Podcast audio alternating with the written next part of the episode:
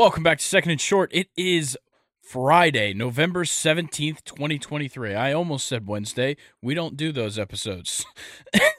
but I'm here with Luke, as per usual. Um, quite a few things going on in sports. In the NFL, Deshaun Watson is out for the season. We got that news earlier this week. But it looks like Justin Jefferson might be making his return this week. Not too sure. He was limited in practice. And then over in the MLB, of course, it's the off season, but there's always news going on. The MVP gets announced tonight. At the moment, I'm six for six on my MLB awards predictions. I'm very proud of that thus far. Um, nice.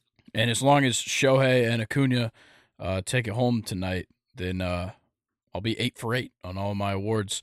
Um, let's see what else. Today, it came out that uh, the All Star game in 2025 is coming to Atlanta. Once again, it's right after an election year, so uh, we better not mess that up again. Um, yeah. And then we also got the news that the MLB owners unanimously voted in favor of the Athletics move to Las Vegas. And then um, in soccer, an international break. Um, what a what a boring thing. like no nobody wants to watch like Euro qualifiers right now. Nah. Not at all. Nobody. But we have a very, very fun episode ahead of us. Of course, our NFL preview for week 11. But on top of that, we're going through our all MLB first teams. So they released all the nominees. You can go out there and vote right now. And um, we'll be going through that, giving everybody our personal opinions. And then we're going to talk about this is a great idea by Luke our January transfer window wish lists for our team. So Luke will be going through his Chelsea transfer window wish list. I'll be going through my Newcastle one and just talk about some things we need to address, some uh, some players we want to go out and get, and then of course we'll be rounding it out with a good old questions time. Luke, how are we feeling? I'm great, man. How are you? I'm doing good. I'm excited. Thanksgiving's right around the corner. Uh, I would oh, say that I get a week off, but I have a project due on Monday and discussion posts due on Tuesday, despite my school having the full week off. Um, and then, of course, working on Black Friday. Never fun. no, it's not. No, it is not. But that's um, we live for those days, man. Yeah. And next week, because of Thanksgiving, we won't be recording on Thursday. We'll be recording on Wednesday episode will still come out on Friday. So all you people that uh, have to go to work on Black Friday, feel free. Toss in the AirPods, toss in the headphones, listen to the podcast on Black Friday while you're at work. But yes. without further ado, let's get into NFL Week 11. Luke, this is going to be a pretty solid week, I think. There you know, we're starting to see a decent division between a lot of the teams, but it's very close in the middle, and the middle is where we're seeing a lot of playoff teams right now. So we'll start off with this game here. One o'clock. We've got Steelers versus Browns, your boys. And this one is one for the defense lovers. These are two teams that's defense have been fantastic. And yeah, now I, we I get the news that Deshaun Watson's out for the season. Uh, Kenny Pickett exists, so obviously there will be no offense in this game but the defenses are there. Yeah, of course. But um, I think the the main thing for me going into this one as a Steelers fan is like uh, one, we just continue to keep winning. Uh, we're we're one of the few teams that actually have like a win streak right now. I think it's like a lot of teams have won last week. Um, a couple teams have won two weeks in a row, and then the Vikings have won five in a row, which has been absolutely insane to see how they've yeah. turned it around. But anyway, Steelers Browns. Uh, the main thing for me in this one is going to be the fact that Deshaun Watson is out, obviously, as you highlighted. And they're not going with PJ Walker in this game. They're going to go with the rookie that they drafted. Um, and Mike Tomlin loves playing against rookie quarterbacks. That's true. They just keep feeding you guys rookie quarterbacks this year. they really do. it's um, kind of crazy. So I, I'm, I'm I'm hoping that um, in this Steelers Browns game, we're going to end this guy's career uh, very early and uh, not by hurting him or anything like that. Just we're gonna we're gonna make sure that everybody knows what kind of player he is. And I'm knocking on wood because uh, wow, what a story it would be if this guy beats the Steelers, especially both yeah. teams being six and three. Uh, this is a really important second game between these two teams. Um, yeah, I'm looking forward to it, big time. Uh, Jaylen Warren is new RB one. I don't yeah. know if uh, that news reached uh, really like many people, but yeah, Najee is uh, RB two, which it doesn't even matter because they both get an equal amount of touches. Yeah. But um, yeah, it's uh, it was a big deal. You know, they we we went for Najee pretty pretty early in the draft. He was a big investment, and it's just uh, I, I hate to see the regression on the depth chart, even though it's not going to be much of a regression. But um, I'm taking my boys in this one, obviously. yeah, um, it, it's hard to it's hard to say Cleveland's going to win with DTR at quarterback. Yeah, I think I'm gonna have to go with the Steelers. Um, as long as you guys can run the ball, and you said you talked about this change at running back, but I still think you guys can do it. Like Jaylen Warren's good. Like you said, it's going to be a pretty split carries, anyways. Um, yep. I'm going to take the Steelers 17 14.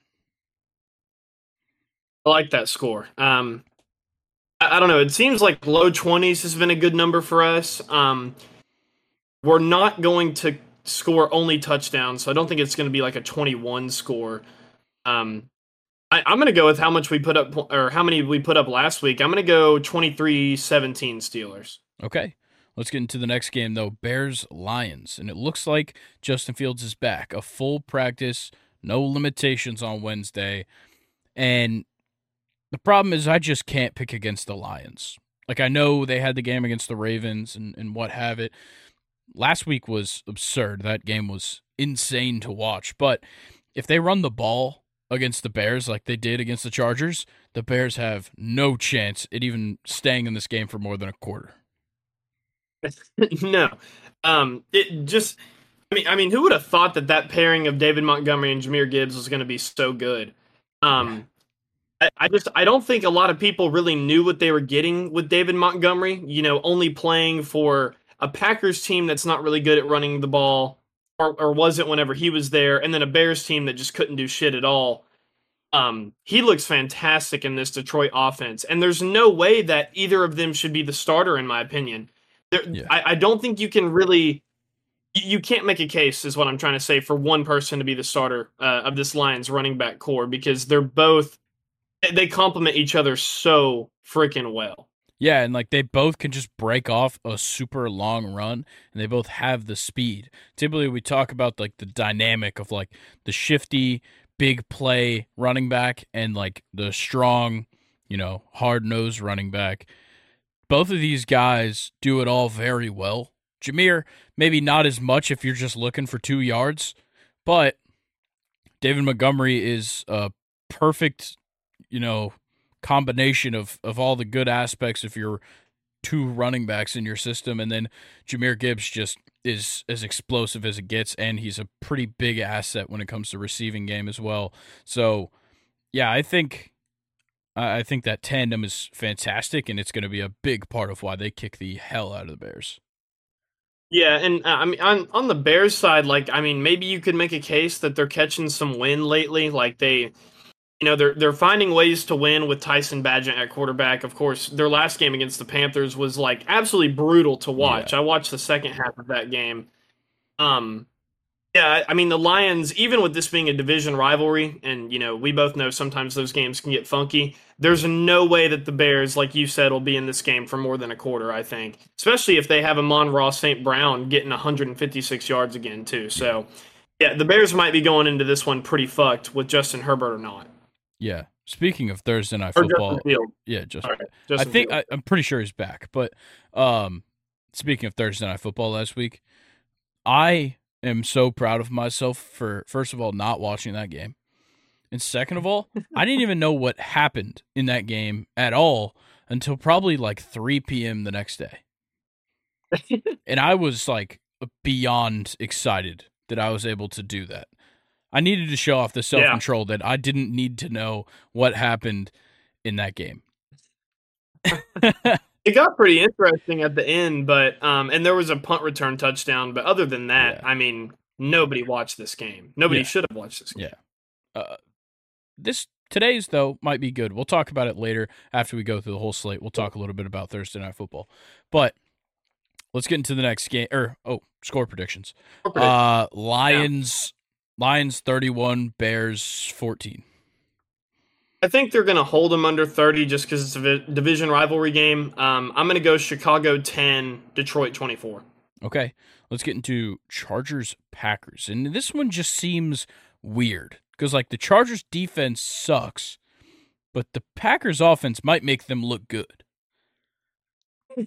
like, the Chargers Yeah, have I- I dominated mean- all the teams with bad offenses that they've played. They've held three opponents to 17 points or less this season, and it's the Raiders, the Bears, and the Jets. And I think the Packers fall right in line. they they sure do. And I, I mean, even the um, even the Steelers game was very telling. You know, like the, if, if the Yeah. Steelers can get a first quarter touchdown against your team, you you might be not making the playoffs. Is kind of what it seems like. um, but uh, yeah, th- this Chargers team, I, I think the Chargers, you know, despite being four and five and kind of like, I guess like a mid tier team with not really the best defense out there. Th- this is a game where they, I feel like they perfectly stack up against the Packers to absolutely run up the score against them. Yeah, I I Yeah. think it's going to be an interesting game. I, I think the Chargers have a unique opportunity to just beat the living shit out of the Packers, and it's just a matter of if they will or if they won't. Because like last week was a grind, and you still lost only because you didn't have the ball last.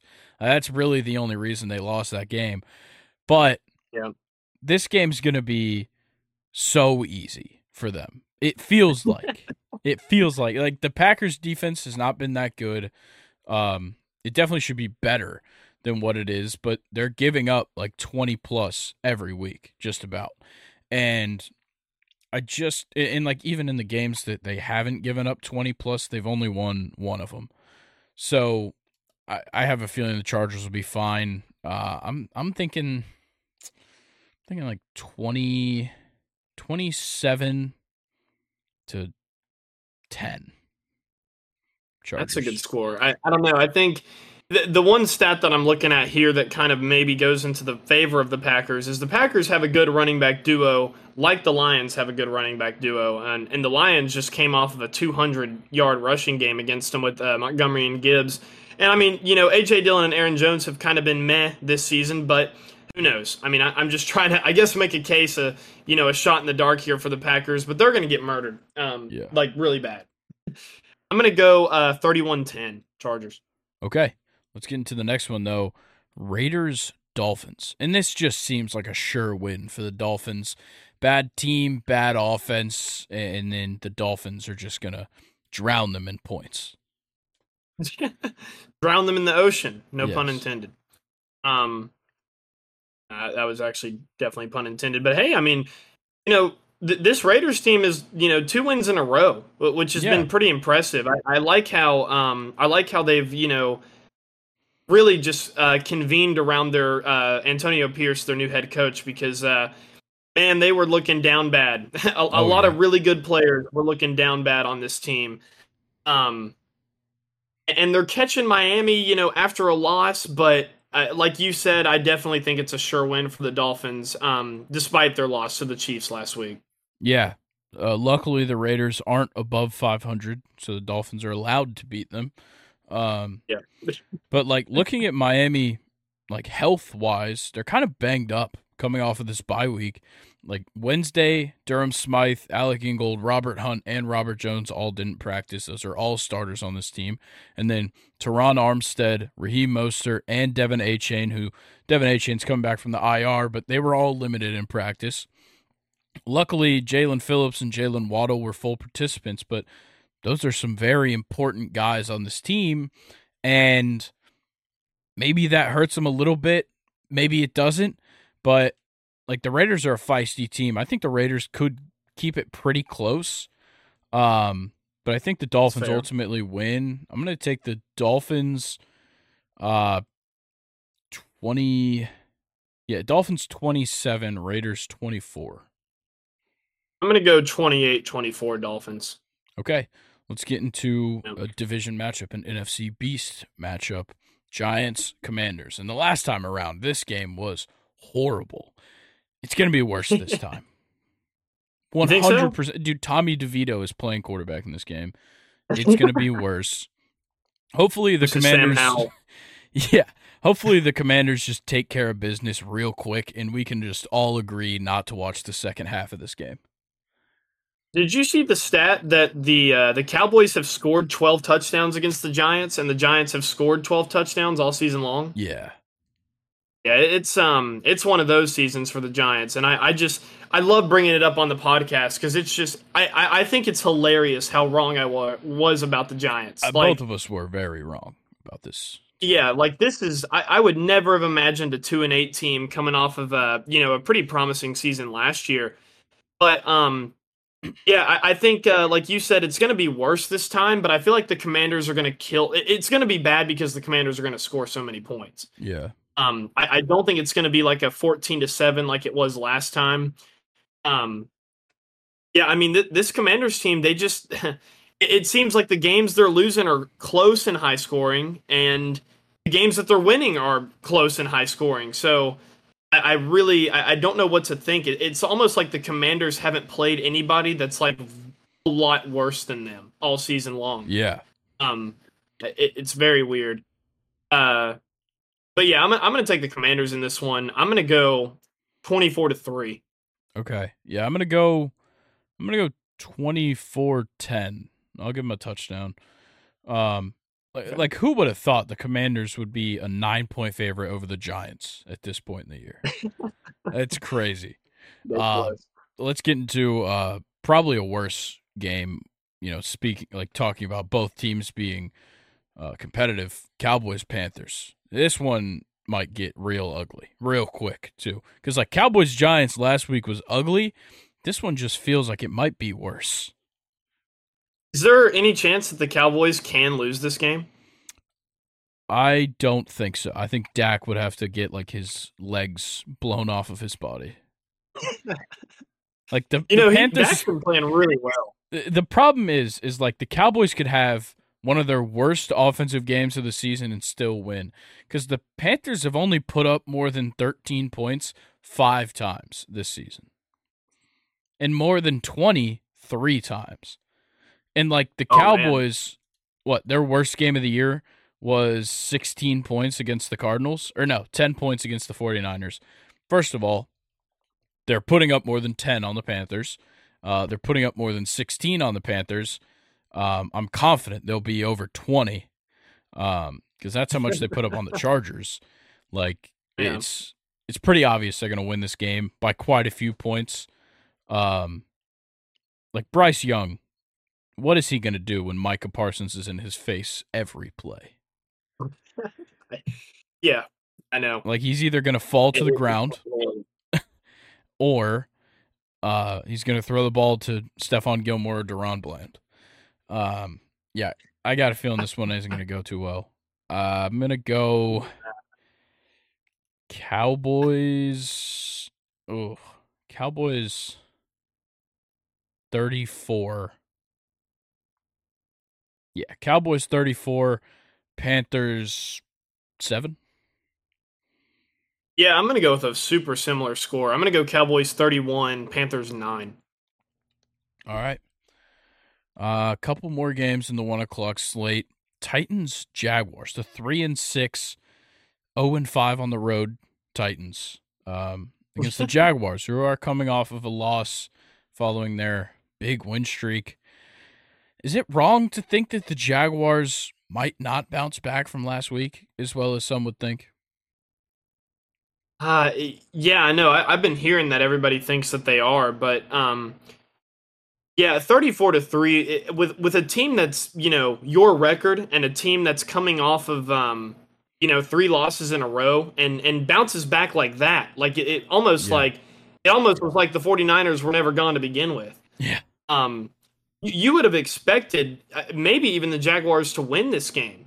You know, with the 49ers, with their form coming into this one and, you know, how good the Jaguars are, this was, I, I like how you're putting it. It was a more than brutal loss to take hmm if you're a Jaguars fan. Um, and you know, then you got a division rival with a new quarterback that you know, granted, ha- has kind of he had a great game against the Steelers in my opinion, but he did not look way you know hot at all against the Buccaneers.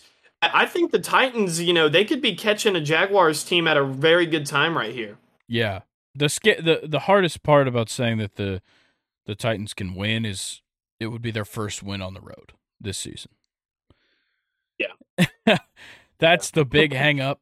Um I think I still got to stick with the Jags, but it's they're not going to have like a great game. Um I'm going to go Jaguars 21, Titans 17. I like that score. Um, I'm gonna go. Oof. You know what? I, am taking the upset, Grayson. I'm gonna do it. Titans okay. 21, Jags 20. Okay. Uh, our last game of the one o'clock slate: Cardinals Texans. And look, I don't know how I feel about the Cardinals right now. Obviously, I'm pissed off at them from last week, but it, like if I were to attempt to truly figure out how I felt about the Cardinals, it would probably cause me to have like an existential crisis. It's like, are they a oh, good man. team? Are they a good team with Kyler? Is Kyler a good player? Are the Falcons just not good? Do the Cardinals not want a top three pick? Do they want a top three pick? I don't know what the deal is in Arizona. All I know is that the Texans have the best quarterback in the NFL right now. Wow. CJ Stroud he said it. fucking unbelievable. Yeah, I, I watched this uh, Texans Bengals game um, while I was watching the Steelers game, actually. Um, yeah, it's just crazy what they look like now with a good run game. Um, yeah. If Devin Singletary can do even half of that every game, which is better than Dameon Pierce, they're going to win most of the rest of their games probably. Oh, this yeah. is going to be a hard team to stop. Um, I, I know that you know we've both kind of criticized their defense this year, the Texans, but honestly, for what they did against the Bengals in certain situations, they've looked pretty good in my opinion. Um, and honestly, you know, if CJ Stroud doesn't fumble the ball twice and throw his second pick of the season in Week Nine, um, they probably kill this Bengals team. Yeah in this game. It, it probably looks a lot worse. And I, I liked how you put it last week, uh, going back to uh, the Cardinals and Falcons game, where the the Falcons just haven't really had the chance to prepare for a lot of the quarterbacks that they've been playing against, like Will Levis, Kyler Murray, and even to add to that, James Conner came back and played this game, and he had a pretty good game coming off of injury. Yeah. Um. So yeah, maybe we can kind of asterisk this win for the Cardinals, but I, Kyler looked okay. Uh, you know, his scrambling ability is always going to be there. Uh, Trey McBride had the best game of all time uh, for any tight end, it seemed like. Um, but the Texans are going to win. But this is going to be interesting to see how the Cardinals play them. Yeah, like I, think you know, prior to Kyler coming back and prior to the Cardinals winning that game last week, I probably would have said like the Texans would have been favored by seven and a half with the way they've been playing. With Kyler coming back, and how that team and James Conner coming back, how they've looked, they're now a four and a half point underdog, which I think seems fair to the Texans. They've been great, but the fact that the Cardinals are up there and the fact that the over under is set at 48 and a half, so they're definitely not scared to say that the Cardinals can put up points. Yeah. I think the Texans win. I just think it's like the Cardinals are going to put on another good offensive showing. Yeah, I, I, like that. Um, I don't know how I feel about that over under though. I, I'm going under. If I'm betting, I'm going under on that game. I don't know, man. It just takes one. Like, think about it. If the Texans win 28 24, it's an over. Yeah. So, and and that's actually kind of how I see it going, or at least pretty close to that. Um, I'm gonna go. Actually, I'm still gonna get an over, but uh, I'm going to go 28 21 Texans. I'm going to go 28 17 Texans. I, I want to see a couple more games before I start putting, you know, Kyler getting past 20 points, I think, with that offense. Fair enough. You already did it once, though. Um, all right. The, uh, what? He did. He did it last week. One one time. One time. Yeah. You said you got to wait a couple weeks before you start saying he's going to do it. And don't say it's the Falcons. What the fuck? I will say, yeah, y- y'all do have like y'all are like top five in like most defensive stats. So I mean that's fair, but yeah, um, I want to see if he can do it consistently. Fair. How about that? Okay, let's Yeah, get into the what I next matchup. Buccaneers, 49ers. We get into the four o'clock slate. And um, the 49ers are so back, dude. They're so back. yeah. like, I'm not even considering Tampa having a chance in this game. Yeah, I mean, they didn't even need McCaffrey to, you know, keep scoring touchdowns. Yeah, his streak came to an end. And they're still It favored by finally 11 and a half against the Buccaneers, who haven't been bad this season. No, um, definitely taken a turn uh, for the worse though for them. Uh, I, I thought that they were going to finish much much better, but you know, sitting at four and five, it's not really looking like that. Um, Well, they could still win this division. The Saints are in first place right now at 5 and 5.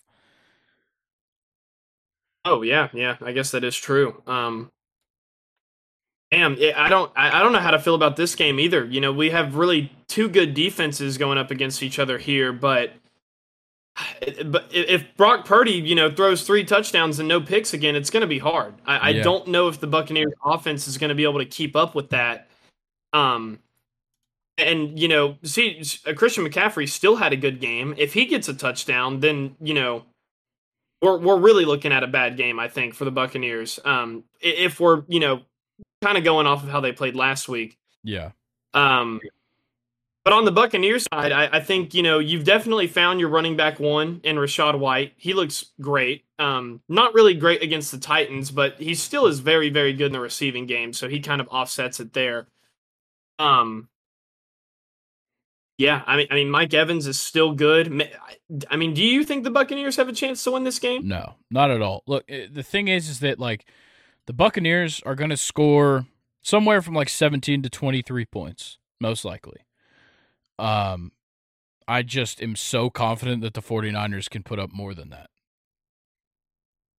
Yeah. Like that's that's Yeah, what it comes down to is like the 49ers defense is fantastic that to the point where like Rachaad White's going to have an issue running the ball and Baker's going to have an issue throwing the ball. Like there I I don't see the Buccaneers getting more than 17 points max against them uh, based on how the 49ers played last week. And Yeah, I just I think the offense is just consistent enough. If Purdy stays like he did last week and like he did before that three game skid, he'll be fine. McCaffrey's fine. It's not like he had a bad game last week. He just didn't find the end zone.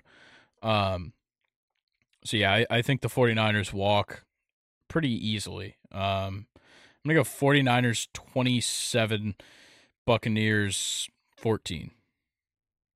I'm gonna go 49ers 31, Buccaneers 16. Okay. Um yeah, next game Jets Bills. This one's weird. It's Ooh. like I, I've never first of all, let's let's do the uh, whole from the perspective of myself before the season started. This would be a fantastic matchup to watch. Yes, it would. This is a absolute mid off, dude. Like this is just so bad. And it's like interestingly a must win for both teams.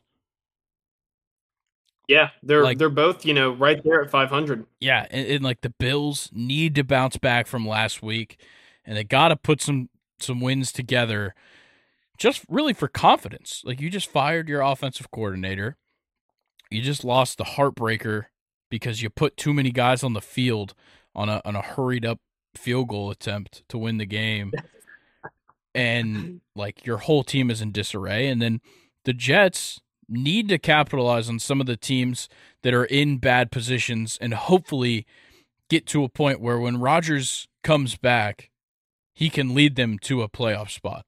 Cuz like when you look at the Jets schedule, it's not it's not simple. But like they can get, you know, 5 wins out of it and be a over a 500 team. That's not impossible. Like okay, if they can beat the Bills this week, we'll say they lose to the Dolphins probably pretty handedly the week after. I think they can beat the Falcons. So that's two wins if they beat the Bills this week. The Texans probably beat them. But then the next week is about where it looks like Rodgers could be coming back and they play the Dolphins again. If they can beat the Dolphins there, they can beat the Commanders, they can beat the Browns, they can beat the Patriots. Yeah. Like they could be in a very Alright. good spot to where like they only lose two to three games after this if they win this Bills game and it puts them in a great spot. If they lose this game, they're now four and six, and essentially you can only lose two more games for the rest of the season. Yeah. Um yeah, so it's definitely crunch time for them, but this also is the Jets team that um couldn't beat the Raiders Yeah, with Aidan O'Connell at quarterback. yeah. Um that game sucked. yeah. Yeah, it did suck. Uh th- this I-, I don't even know how to feel about this Jets team anymore, man. Like this this poor defense, this poor defense. And then they're taking on the Bills who are like just getting shit on. It like it, it- all of my feed is just shitting on the Bills right now for how Yeah. they lost on Monday. Oh, yeah. Um, and you know they have a lot of questions to be asked too. Like uh, now, people are wondering if Josh Allen is sorry. Like I'm seeing ESPN debates like on first take of like, Yeah. you know, he's had so many turnovers. He's led the league in turnovers since like 2018 or something crazy like that, or maybe it was interceptions. But um, yeah, a lot of people are starting to question Josh Allen's ability, which I Yeah. I don't know if fair or not. For him, I don't I, know. I don't know how to feel about that. it's weird because like you can point to a lot of things with Josh Allen and be like, well, that's why he was good. He had a great connection with Brian Daboll as the offensive coordinator, and then we did see a little bit of a decline last year, and obviously one into this year. But the thing is, like he's always thrown picks. Like he's never just Yeah. gonna not throw picks. He's a he's a good football player, and he has to take chances. Sometimes they don't pay off. That happens to everybody. But like it just seems like something was different this year. Like it was way worse than what we are used to with Josh Allen. We thought things were trending in the right direction. I think we already knew Ken Dorsey wasn't the best offensive coordinator. But like things were working out for Buffalo as a whole. Like, you know, it's not just Stefon Diggs and Gabe Davis. You have other guys to throw to on this team, like Dalton Kincaid and um totally blanking on the their their other tight end's name. Uh, Dawson Knox. Yeah, Dawson Knox. Um, and then like James Cook is starting to look great, but last week he fumbles for the first time since his first NFL carry, and you benched him. Like the the game management by just the whole coaching staff was brutal. That's probably why Ken Dorsey got fired. But when it comes to Josh Allen's case, it's like I don't think we can point the finger at him too much without understanding that he's not like significantly worse than he has, you know, like his rookie year and his second year in the league when he wasn't that good. But he's not he's not playing at the elite level that we're used to and that pisses people off and just makes them turn on him. And that's what's happening right now. Yeah, no, I completely agree. Um, dude, did you see the play where James Cook fumbled and then picked it right back up in his stride and carried it like that? That was ridiculous. That was I- big, big James Cook guy over here. Um, and I hated that they benched him uh, the way that they did. But um, yeah, Bills Jets. It's a rival game. Uh, both of these teams are coming off of just horrible losses. Um, and honestly, you know, looking at Josh Allen's stats against the Broncos, the Broncos are a good defense, but he, you know, didn't really look that great. Under 200 yards passing, uh, more picks than touchdowns. None of his receivers really went off for him. You know, Stefon was kept in check. Dalton Kincaid was really the only guy that had like a pretty good game. Um, I think this is going to be one of those core predictions where it's going to be what I want to happen. I, I think uh, I think the Jets are going to take this one. Ah, I don't know. I don't know because no, no, it's gonna be the it's gonna be the Bills. It's gonna be the Bills. 24 24-13 Bills. All right. Yeah, I'm gonna go. I'm gonna go. Oh, 21-17 Bills. I don't. I don't even know if I want to go that high for the Bills. Just because Yeah, new that's OC. where I was stuck. Uh, I'll I'll go 21-17 Bills. All right. Our next game, our second to last or third to last, yeah, third to last game. Uh Seahawks versus Rams. And I don't know why, but I'm kind of starting to turn on both of these teams. why is that? I don't know. Like Seattle isn't great. I guess like the last two games have kind of thrown me for a loop with them because like obviously they got dominated by the Ravens, but yeah, last week against the Commanders was so weird. Like that game was just all over the place. And they were at home. Like they probably should have they should have won, which they did. They probably should have won by more. Like the Commanders weren't fantastic in that game. So I, I don't know what it is about the Seahawks that I'm just not liking, but there's obvious things to not like about this Rams team. Considering we've watched a couple of weeks without Matt Stafford, pretty sure he's coming back. Um, hopefully this week, and um, that'll help him out. But like Puka has slowed down quite a bit, especially in the absence of of Matthew Stafford and Cooper Kupp in the games, even with Stafford, hasn't been fantastic. Um, no. You know, they still don't have their running backs. It's just a hard team to watch right now, eh, considering we're so high on them despite their record early in the season. Now they're at three and six, and it looks unattainable. I think you know the Seahawks probably going to win this game, um, but I don't think it's going to be like a great game to watch. No, I don't think so either, man. The the Rams were we were so high on the Rams a couple weeks ago, man. Yeah. the the Puka Nacua train, we were on it, and we were we were ready to ride, baby. But it's um, it, I actually it baffles me like how shit all of their wide receiver stats have looked yeah. since you know Matthew Stafford getting hurt, and, and, Cooper Kupp, man, I don't even know what to say about him. I, I I could never have imagined him, you know, consistently putting up stats like how he has been, because it has not been very good at all. Yeah. Um, and on the Seahawks side, you know, Geno has just been so back and forth. Um, he looked really great against the Commanders.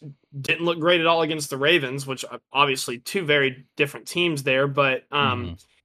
and then even their run game, Kenneth Walker has really just taken a step back. Um, yeah. He was much better, in my opinion, his rookie year. He was also getting more um, usage. He definitely was getting the ball more. Um, and they just have not been going that route. Hence why Geno Smith is throwing 47 times. And, and, even if you look at DK Metcalf, like, is it fair to say that Tyler Lockett's been their best wide receiver this season? Yeah, I think he's definitely been the most consistent. Yes, and, and then you have Jaxon Smith-Njigba, who you drafted in the first round, who just recently started playing well. Yeah, it, it's just been um, it, it's been a strange season for Seattle, but I think they're going to take it against the Rams. Um, like you said, not going to be a fun game to watch. I'm going to go um, 17 to 6, Seattle. Okay. Yeah, I'm going to go uh, 24 to 10, Seattle. Um, I just I don't trust Stafford coming back from this injury. No. Um, no, I don't either. All right, Sunday night football. Vikings versus Broncos. I like this game. I do. Me too. It might be the most Me intriguing too. matchup of the week. It's going to be interesting to see how these fare. Both these teams are hot right now. Yeah, like we're we're getting the return most likely of Justin Jefferson. Um, but overall, like the Vikings are a little banged up. Like Madison uh, still hasn't cleared concussion protocol. Not that they were going to use him in an effective manner um, at all. um, and then you have obviously um, Justin Jefferson, but also T.J. Hockenson were limited uh, in practice on Wednesday, and then Dobbs was a full participant, but he's having some ankle ankle issues. So the Vikings are a little banged up coming into this, and I think it really helps the chances of the Broncos, um, who look despite the struggles, Russell Wilson, yeah, maybe doesn't throw for a ton of yards, but 18 touchdowns to four interceptions. Like the guy's already got more touchdowns this season, like so far this season, than he had all last year. That's big. Yeah. And the fact that he's only big. thrown four interceptions means like he's not playing that bad. I know he's not getting yards, Mm-mm. but he's finding guys in the end zone. He's allowing Javonte Williams and the rest of that running like running back crew to just get them down the field. Like last week, Russell didn't have to have a lot of yards, and neither did the running backs because Josh Allen was either throwing a pick or they were like punting out of their end zone every time. And the Broncos just started their drive at the 50 yard line every single time. And they would just like move up 15 yards and kick a field goal. so, like, they didn't have to do that Oh, much, and it still got them a win against a team that nobody was really anticipating them beating. Now they're at home and they're a two and a half point favorite over a Vikings team that is hot. Yeah. Um.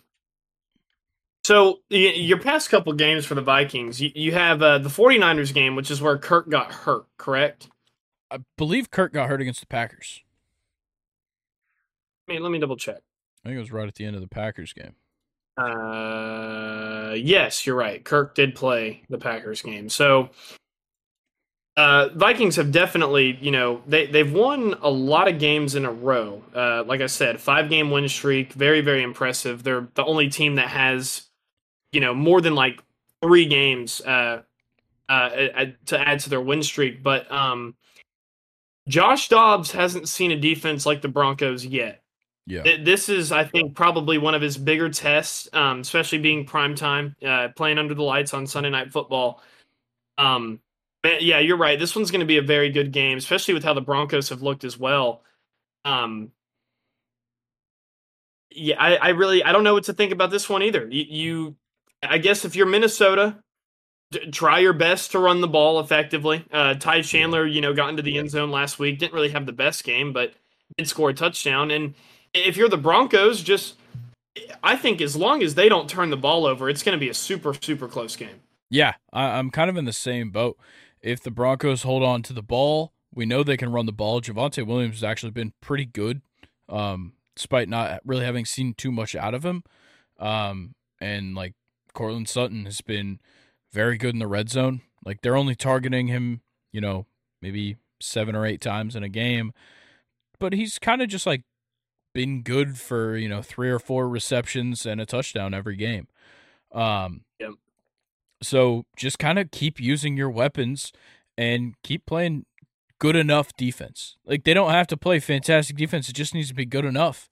If you can hold the Vikings to twenty points, you got a chance to win because the Vikings defense isn't that great. Exactly. Yeah, I'm right there with you. Yeah, I think uh I think I'm gonna go with the Broncos. Slowing the momentum of the Vikings. Um Yeah, I'm gonna go Broncos Broncos twenty four, Vikings twenty. I'm going to go 24-21. Okay. Vikings. Or no, Broncos. Sorry, Broncos. Broncos. All right. Monday night football. Possibly one of the best matchups of the year, and one of the most anticipated. Obviously a, a Super Bowl rematch between the Kansas City Chiefs and the Philadelphia Eagles. Uh, of course, the Kelce brothers facing off. Um, don't know if Taylor Swift will be there. We'll have to see. Does she have a show on Monday? Let's see. Um, If she's not there, I'm not watching the game. yep. You too? Yeah. uh, I'll I'll stand in solidarity. Oh, she'll my be there. goodness. Oh, so she'll be there. and I'm pretty won. sure she's bringing her parents. Uh oh, are they are, are they meeting the parents now? Well, well, Travis already met her dad at least. Um, at How do you know that? I it's all over social media, dude. I can't avoid this. Oh, yeah, Um, it's all right. yeah, How was the new Eras tour movie, Grayson? When you I saw didn't. it? I didn't watch it.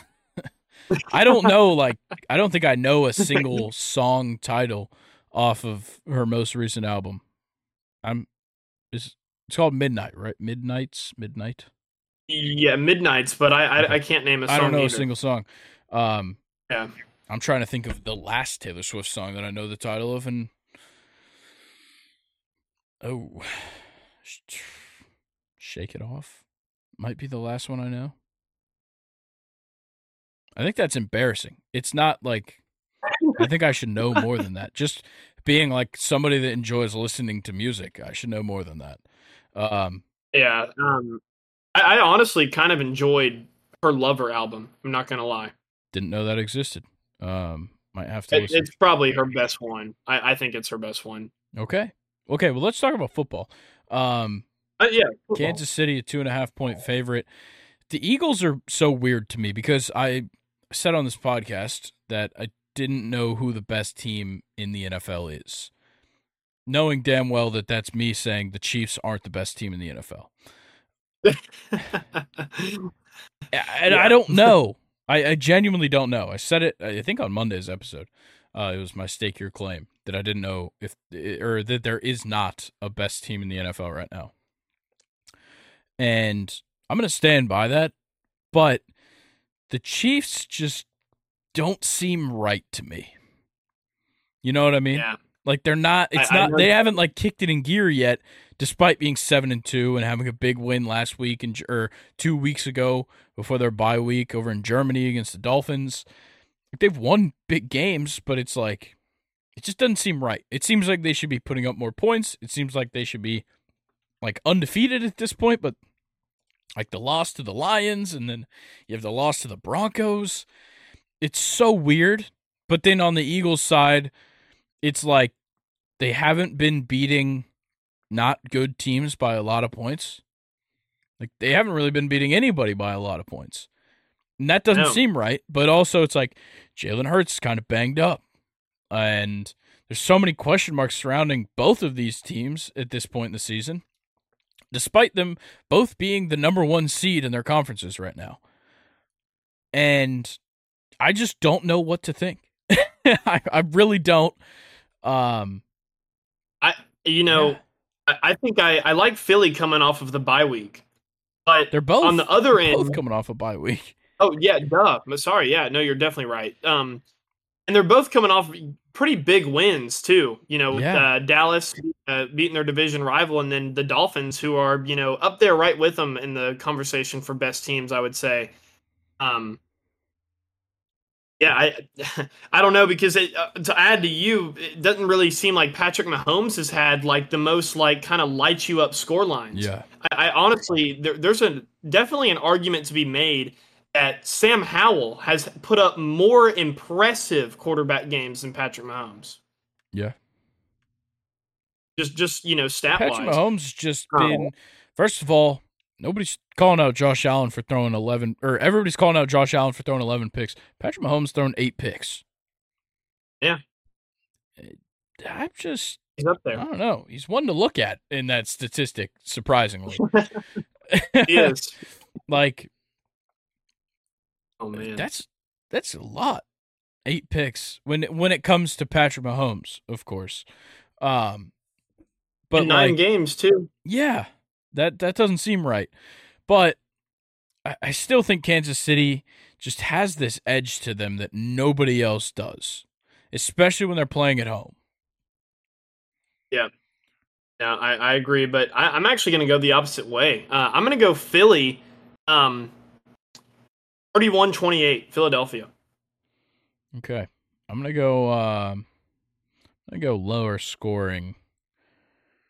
I'm gonna go Chiefs twenty. Yeah, Chiefs twenty four, Eagles twenty three. Okay. A lot of field goals for the Eagles in this one. Yes, Jake Elliott, MVP. I, I just I think the Chiefs will slow down the run quite a bit.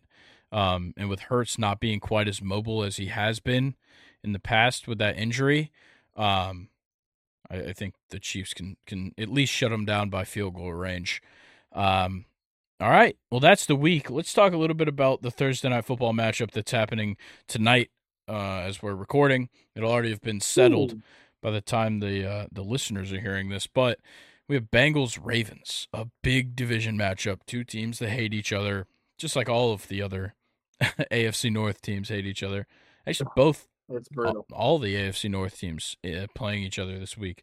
But yeah, um, this Bengals Ravens game actually is probably going to be good. Like I know the Bengals lost Oh, yeah, last week in a close one to the Texans, but the Ravens lost last week in a close one to the Browns.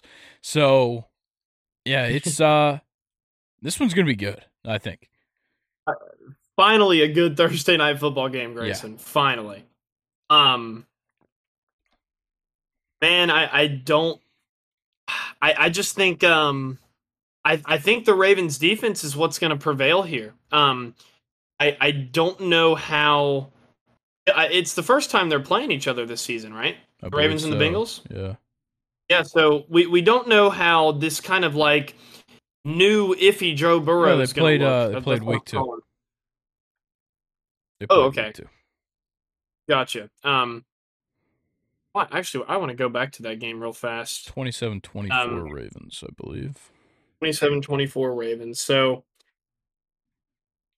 yeah, I mean, it's it- this is just going to be a good one. Um, AFC North coming down to the wire. You have a seven and three division leader in the Ravens, uh, two six and three teams in the Browns and the Steelers, and then a five and four Bengals. So, I, I think if the season ended today, we would have three AFC North teams in the Believe so. playoffs, I believe.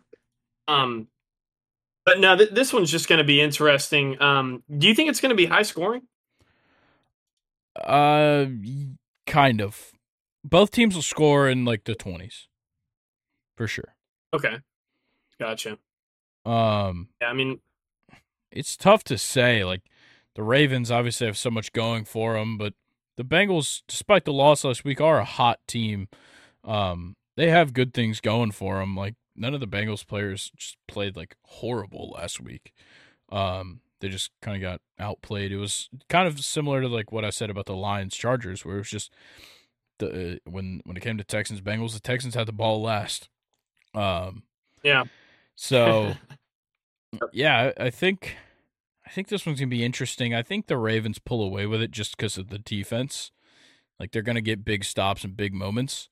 Um, I think that's gonna be a game changer. So I think I'm gonna go. Uh, I'm gonna go Ravens twenty. Ravens twenty seven, Bengals twenty one. you know, we're we're I'm kind of thinking about it now, and um, I'm I'm actually not going to bet against Joe Burrow when it matters most, and I feel like you're playing Baltimore, you're five and four. The rest of the division is you're you're last in the division. I I'm not going to bet against Burrow in this game. I think I'm going to go the Bengals here. Uh, 28-24 Bengals. Okay. It's gonna be Yeah. interesting. Well, um, if we're both, well, I guess we can't both be wrong on who wins. Um, but if this game sucks, I apologize. Since you've already uh, watched it, gone through that whole thing, um, I apologize. But that is NFL Week Eleven, getting close, getting close to start talking about playoff pictures. Um, That's crazy. It's gonna be a big deal in a couple of weeks. Um, but we'll keep you guys all up to date. For now, it's MLB awards time. Obviously, we did all of our awards predictions last week, but the All MLB team finalists came out earlier this week, and um, it's gonna be fun to go through and um, see, you know, see if we have some discrepancies because you know, it, it was hard for the MLB awards to even find things that we said were wrong, but there's a lot of options when it comes to the all MLB teams. So uh, we'll start at first base. Um, I already put in my vote for the day. Um, so I already put my whole team in. So my first baseman is Matt Olson of the Atlanta Braves. Um, yeah, I mean, 54 home runs would, you know, get you on the list, Yeah. definitely. Um, 139 RBIs. I'm going to go with Pete Alonso. Just kidding. That was a joke. Good. Um, I hate that he's on this list. I don't don't like this guy. I went with Freddie. I just, you know, it, it was it was hard not to go with Matt Olson. You know, just offensively and defensively strong, both players. I just think Freddie's stats are a little bit more well rounded than his. Yeah, like Matt Olson struck out a lot. I can definitely Yeah. say that with confidence. But to me, like the biggest thing, considering both of them like hit in a similar spot in the lineup, they play a similar role on similarly good teams. The fact that Matt Olson had 37 more RBIs is crazy. Yeah. No, it's ridiculous. So yeah, that's why I went with Matt over Freddie. Um, All right. All right, it's second base. This one was tough. Like nobody stuck out to me. Really? Yeah, like okay, I ended up going with Ozzie Albies, and it's all based on the fact that to me it was down to him and Semien because Altuve didn't play enough games. Luis Arraez is the most boring fucking player to watch ever. Um, so like to me it was up to Ozzie and Marcus Semien, and when you look at the numbers, it's just a matter of Ozzie one upped him in a lot of statistics, and Yeah. I I value that heavily. So I had to go with Ozzie. I actually went with uh, Jose Altuve on this one, despite the games. I, I felt like um, I felt like he played enough games, um, you know, to definitely to at least make this list. Um, finished with a better batting average, a better OPS, um, more stolen bases. Um, I, I would have honestly liked to have seen how many home runs and RBIs he could have had if he played a full season, but I, I went with Altuve. But it was close between him and Ozzie for me. Yeah, I And then Marcus Semien was an MVP candidate. yeah, which I don't Oh. think he deserved it at all. Um, no, no. I think that was ridiculous. But let's move on to the next one. It's shortstop. Uh, who'd you have? Uh, I went with Corey Seager in Okay, this one. yeah, Just he's the I mean, only option. Yeah, Like it- it's like what? Who's second? Bo Bichette?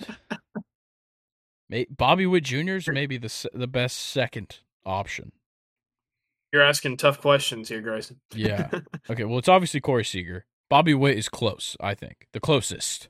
I wouldn't say he's close. I, I like I like Gunnar too. I like Gunnar a lot. yeah. Yeah. Two fifty five average is tough. It is tough. Tough.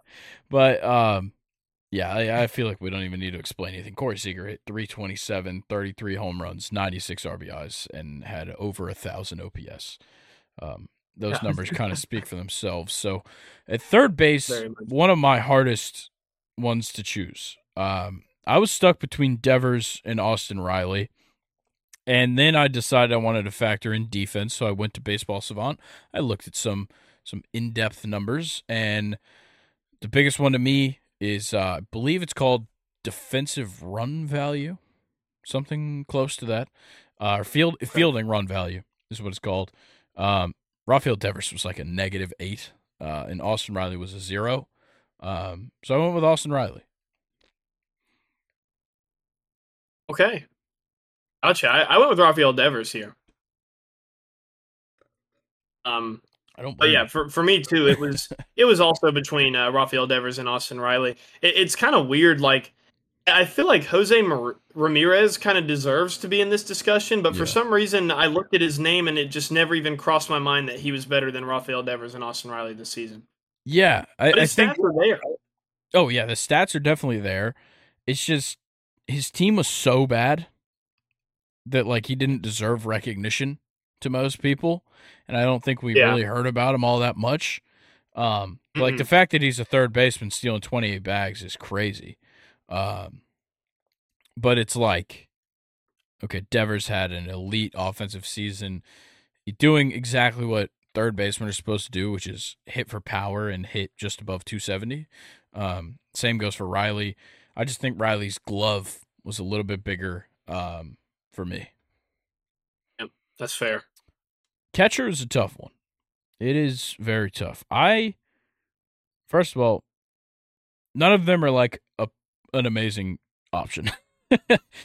like I had it down to like five guys at first. I had like five people in my mind. I was like, yeah, it could be, it could be Sean Murphy, it could be JT Realmuto, it could be Jonah Heim. No, it- well, it could be M- William Contreras and Adley Rutschman. I finally got down to William Contreras and Adley Rutschman. That's who I narrowed it down to. Okay. I thought JT didn't have a good enough season. Thought Sean Murphy didn't play enough games, nor have the stats. I thought Jonah Heim was great, um, just not quite as good as William and Adley. Okay, so Uh, what? Who's your, who are you picking? I went with William Contreras. Okay, you said that, didn't you? No, no. Oh, okay, my bad, my it. bad.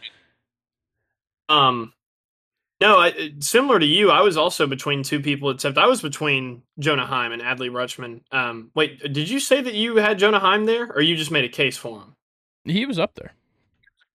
Okay, yeah. Um, Jonah Heim really just off of defense capabilities, but then you know, looking at Adley, the offense is there, and maybe he didn't have the defensive stats, but in my opinion, Adley Rutschman is more than capable of playing defense like Jonah Heim can. Um, so I went with Adley here. I, I really like the season that he had.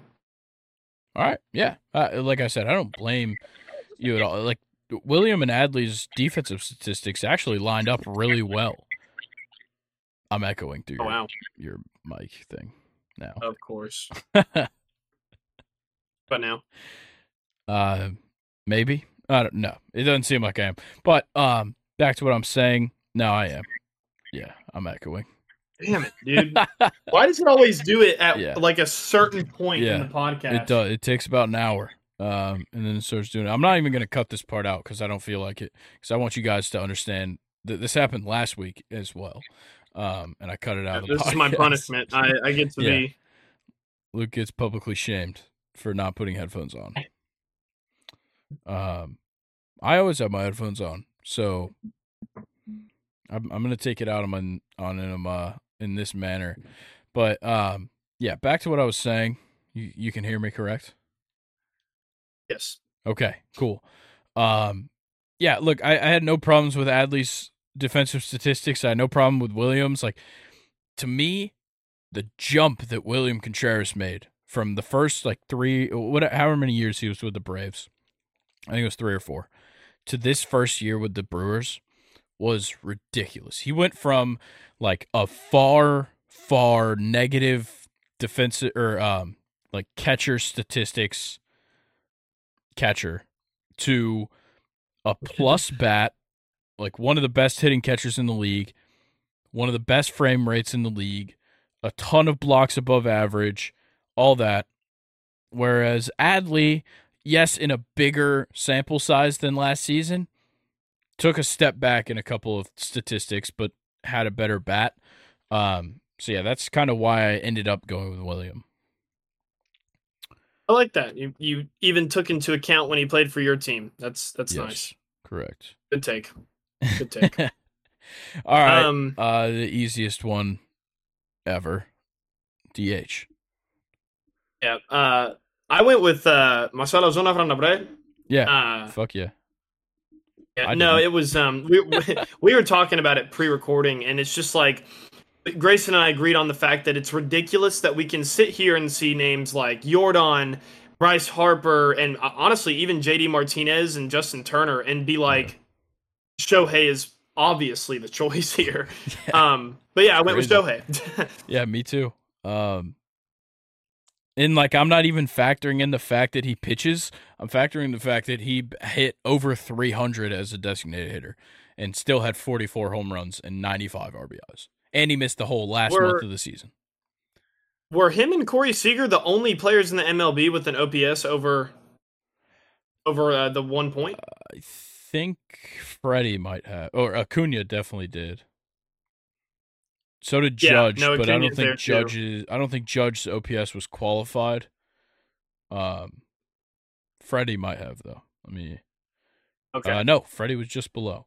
So um, so it's those three. yeah, Dang. But yeah, Shohei, obviously the choice here. yeah, same. I, I think like Harper once again, it's just a games played thing. I think Jordan, JD, and Marcell Ozuna have their case here. Um, considering they all had pretty similar stats, Ozuna the most home runs out of the group, JD Martinez the most RBIs, Jordan the best average and best OPS. But um, yeah, I think it just has to go to Shohei. Yeah. Uh, all right, Definitely. let's uh let's talk outfield. We get three outfielders. Um, you go ahead, just say your three, and then uh, You're th- you don't want to go back and forth on one or just all three Nah, we'll just collectively? we'll okay. Um, I went with uh, Acuna, Kyle Tucker, and Juan Soto. That was my Oh, three. He left out Mookie Betts. Wow. Wow. Yeah. Okay, I went Left out Mookie Betts. I went Acuna, Mookie Betts, and Kyle Tucker. Oh, we almost were. We almost had it there. How did you I just like Mookie? How? You know, looking at it now, I may have made a mistake Okay. looking at all these guys, but um, Juan yeah, Soto no, had a me- great me- year. I don't blame you at all for taking him, but like Mookie just was better at like everything. Yeah, Except no, we're gonna go- walks. I'm gonna I'm gonna match you. I, I Okay. totally I didn't even look at Mookie's name whenever I was looking at this list. So yeah, definitely Acuna, Kyle Tucker, and Mookie Betts are yeah on a different level. But how about Cody Bellinger? He yeah, finished he was so well. close. So close. he really was. Um, kind of weird. Adolis Garcia, I didn't even really think about him because of that 245 average. Even though you know it's not about batting average, but that just was a little bit too low for him. Yeah. I mean, at least get it in like the 260s, right? Yeah. But um, There's one guy here that it will genuinely piss me off if he wins. Like if he gets a spot in the first team, and it's Aaron Judge. oh, here we go. I just, I don't know. Like I get what he did in his sample size was great, but it was a small sample size. When you consider that there is guys that stayed healthy for a hundred, you know, sixty games or 158 games that they played, I think that actually matters when it comes down to who was a better player this season. Yep, and Aaron Judge still hit more home runs than all of them. Well, most of them. Uh, not Acuna Um, or Mookie. no, not not Acuna or Mookie or Luis Robert. To be to be fair Yes, to um, all or those Adolis guys. Garcia.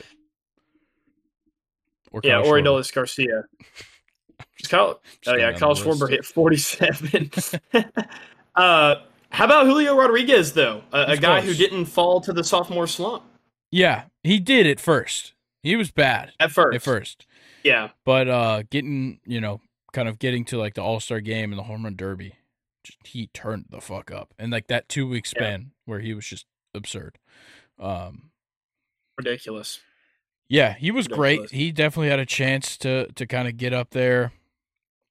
I think there's some guys that are pretty sneaky. Um, like Fernando Tatis had a really good year, considering Yep. the time he missed. I'm sure Good was year a- defensively too. Yeah, fantastic year defensively. Um, Anthony Santander, 95 RBIs The season was great. Um, yeah, let's uh let's get into the pitching though. I'm excited about this one. We get five starters, and this might have been the hardest list ever. It was very difficult. Um, I'll go ahead and just run through my list of pitchers, and then um, and then you can go through yours. So I've got Gerrit Cole, Blake Snell, your two Cy Young winners, and then I have Justin Steele of the Cubs, Kevin Gausman of the Blue Jays, and Zach Gallen of the Diamondbacks. Damn, we both had Cole Snell, but went a completely different direction Really? after that. Okay. Um, yeah, I went Cole, Snell, Kershaw. Um, I. I went with Spencer Strider just because he struck out God and everybody. And he like, won 20 his- games. And he won 20 games. His ERA was high, and I, that almost ended it for me. But like 281 strikeouts, come on, that's like That's ridiculous. that- that is so much more than whoever has second. I, I don't even know who it is. I believe but Kevin Gausman uh, was second with 237. Yeah, which is just right in front of Pablo Lopez with 234. Yeah. Um, and then I actually went with Logan Webb. Hmm. Not bad. Yeah, look, Logan Yes. Webb actually had a very good year. His team just lost so much when he was on the Yeah. mound. I was uh, whenever I made this list, I was trying to after I got like Cole Snell and Kershaw out of the way, I was trying to balance like strikeouts and ERA, and and Logan Webb to me was like one of the better. Actually, if I was doing that, it would have been Kodai Senga. Yeah, I was about to say the same thing. A 2.98 ERA and 202 strikeouts is just simply Yeah. better than Logan Webb. Let's go ahead and get Logan Webb out of there and put Okay. Kodai because I like Kodai a lot better. Cool. Yep. So Cole Snell, Kershaw, Strider, Kodai. Yeah. Um there's like it's an infinite list of guys I almost picked, but Eovaldi was real close for me, but the ERA kind of fucked it up. Uh obviously Yep. Spencer Strider was like the first one out. Um Clayton Kershaw was super close to making it for me. Um Zack Wheeler super close to making it. J- uh, Sonny Gray had a fantastic year. Merrill Kelly almost made it for me as well, but I Yep. would have needed a little lower ERA uh, for 187 strikeouts. But just like in general, so many great starting pitchers this season. It's crazy. Yeah, no, for real. I I was Kyle um, Bradish. all, well. all these yeah all of these guys on this list were awesome. Pablo lopez too. Really really Yeah. liked him. Really really liked pablo. Um but yeah no. And sonny gray kind of making like a comeback almost. Is it fair to say that he kind of made a comeback in his Yeah. career? Yeah, yeah, I- like I, I don't know. Every time i think of sonny gray i just think of him in pinstripes and i actually want to throw up. Um Oh, we didn't even talk but about i mean he's Shohei fantastic. Shohei Ohtani was a great starting pitcher Oh. this year. yeah he was um he was an okay player. Yeah, I guess. Um, all right, let's uh let's get into the last part. We get uh two relief pitchers, which includes closers. This one was really hard. I think there was one obvious one to me, and then I had to pick another. Hmm. Uh, you, right. go, you go ahead with your Uh. Uh, so I'm doing relief pitchers first.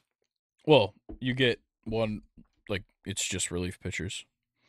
Yeah, no, you're right. Um, but are we saying the closing pitcher though with it all? Like, are we doing it as a group of three or no? no, you only get two. They're all grouped in together.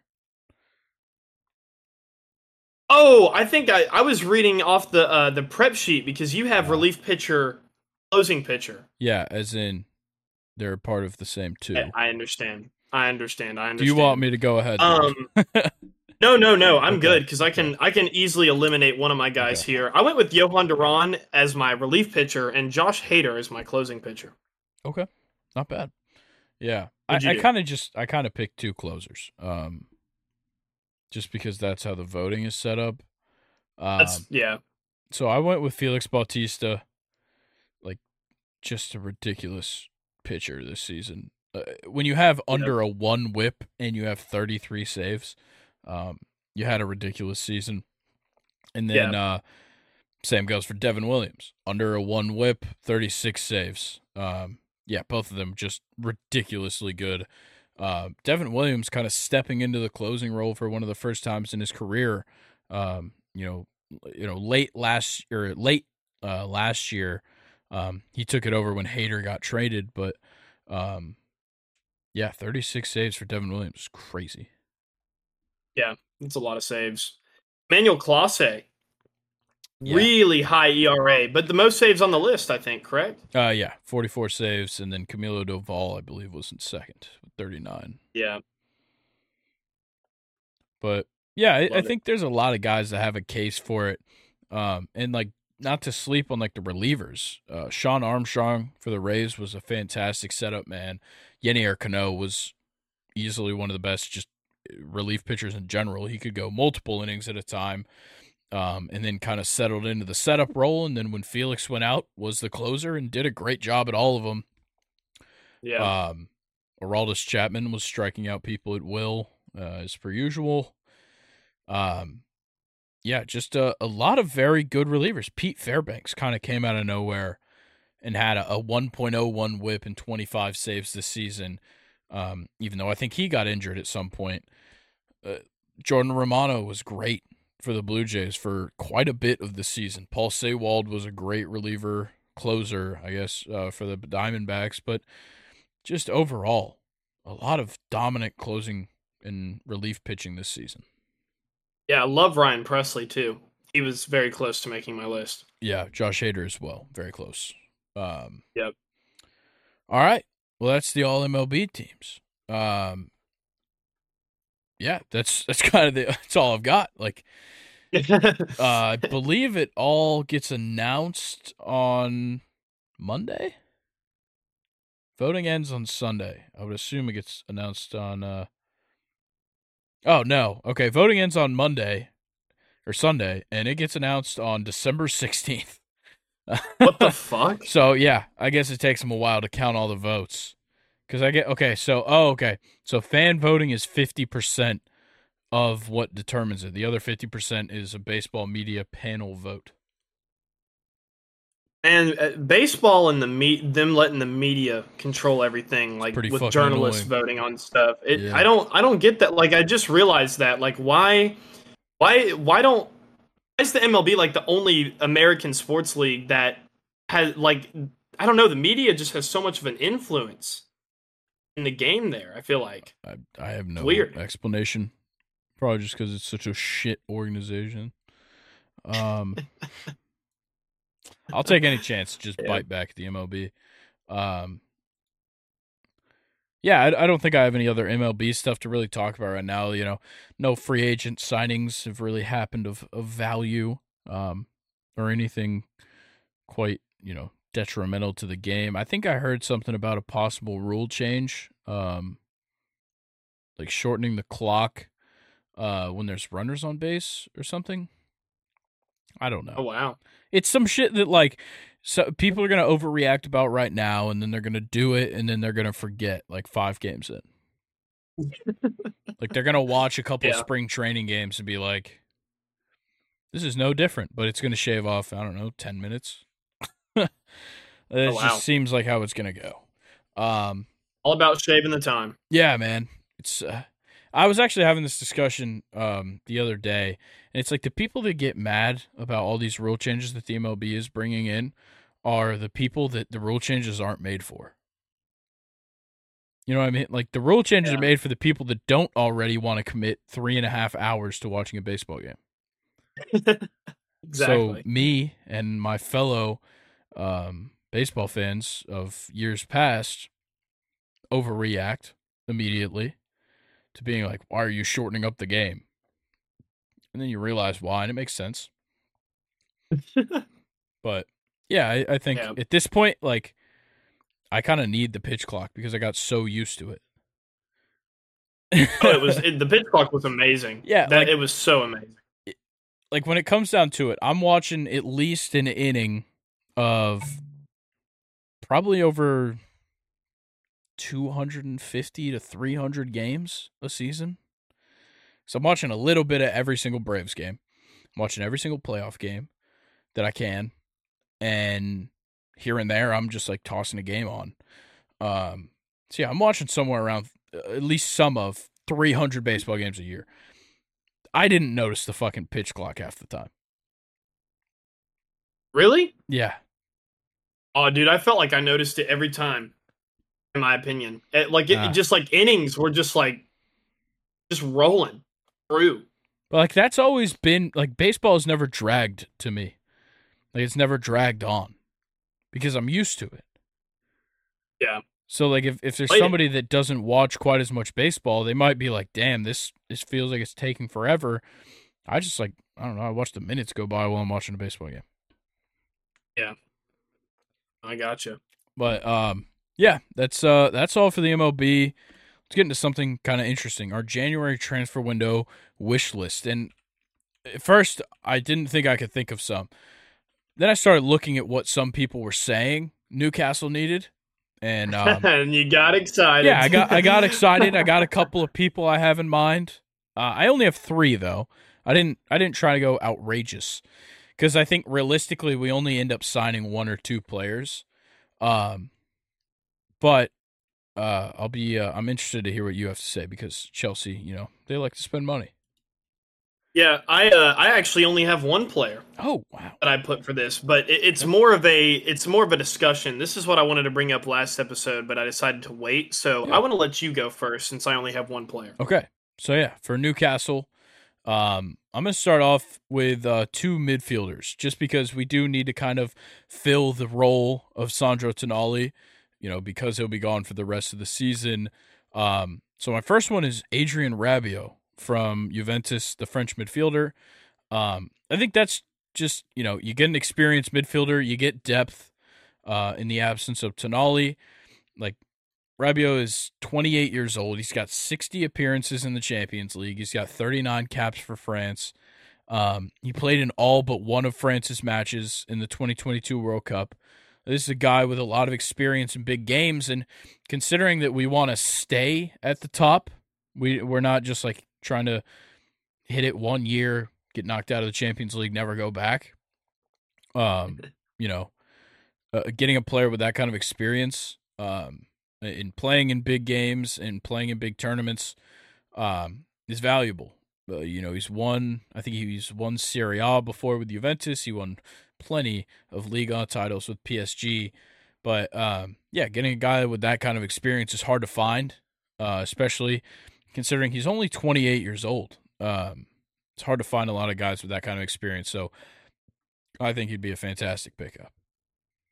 Yeah, no, uh, you know, definitely looked good with PSG when he was younger. Um, looks really good. I, I, would say even better with Juventus. He's kind of like a forgotten, um, really good midfielder in my opinion. Yeah. He he is very he's a very good dribbler. He has an awesome touch. Um, you know, very decent passing as well, but also, you know, for a Premier League standpoint, he's also a six-two center mid. Um, he's a massive big body guy. Um, and I think, yeah, I, I, I would love to see him go to Newcastle. That'd be an interesting move. Yeah. And with Newcastle kind of being new to, you know, Europe and everything, these are the kind of guys you want to bring in. You know, these like kind of like what you said, these unique um, players that are young, but they've only played for good teams their entire career. So he has yeah. the experience there. Um, and yeah, who knows? Maybe a player like him could become a leader on a team like Newcastle. Exactly. Um, and then my next guy as well kind of have a similar reason for bringing him in, but more like less focusing on the Champions League, more focusing on the Premier League. It's Ruben Neves, and he though he just left for Saudi Arabia, just left Wolves uh, in the summer. Al Hilal done. I don't know if it's really working out for him. I've been seeing so many rumors that he wants to come back to Europe, and getting an experienced midfielder who's played five seasons in the Prem already. He's got 44 caps for Portugal, and he's only 26 years old, which is crazy to me because yeah. I feel like he's been around Solid. so long. The big hangup is that we probably can't loan him in because the Premier League uh, and all their owners will be voting on a temporary rule that is going to halt players being loaned between clubs with the same owners and due to Newcastle being owned by the Saudi Public Investment Fund and Al Hilal being owned by the Public Investment Fund, it wouldn't be possible if that rule is in place. Um, this rule wouldn't just affect Newcastle, though. Um, they've tried to make that very clear that it's not just aimed at Newcastle, uh, but which makes it seem like it is. Uh, but uh, oh, it would God. be affecting uh, quite a few teams in the Premier League. Chelsea wouldn't be able to make deals with uh, Strasbourg. Um, you know, teams like oh man, oh, man. yeah, exactly, yeah. It affects you guys in that way, uh, and it affects me in the fact that we can't loan players from Al Nassr, Al Hilal and all Al Ahly and Al Ittihad who have like all of the best players in that league. yeah, um, yeah. So hopefully they don't vote on that rule to go into effect. I got a feeling they definitely will.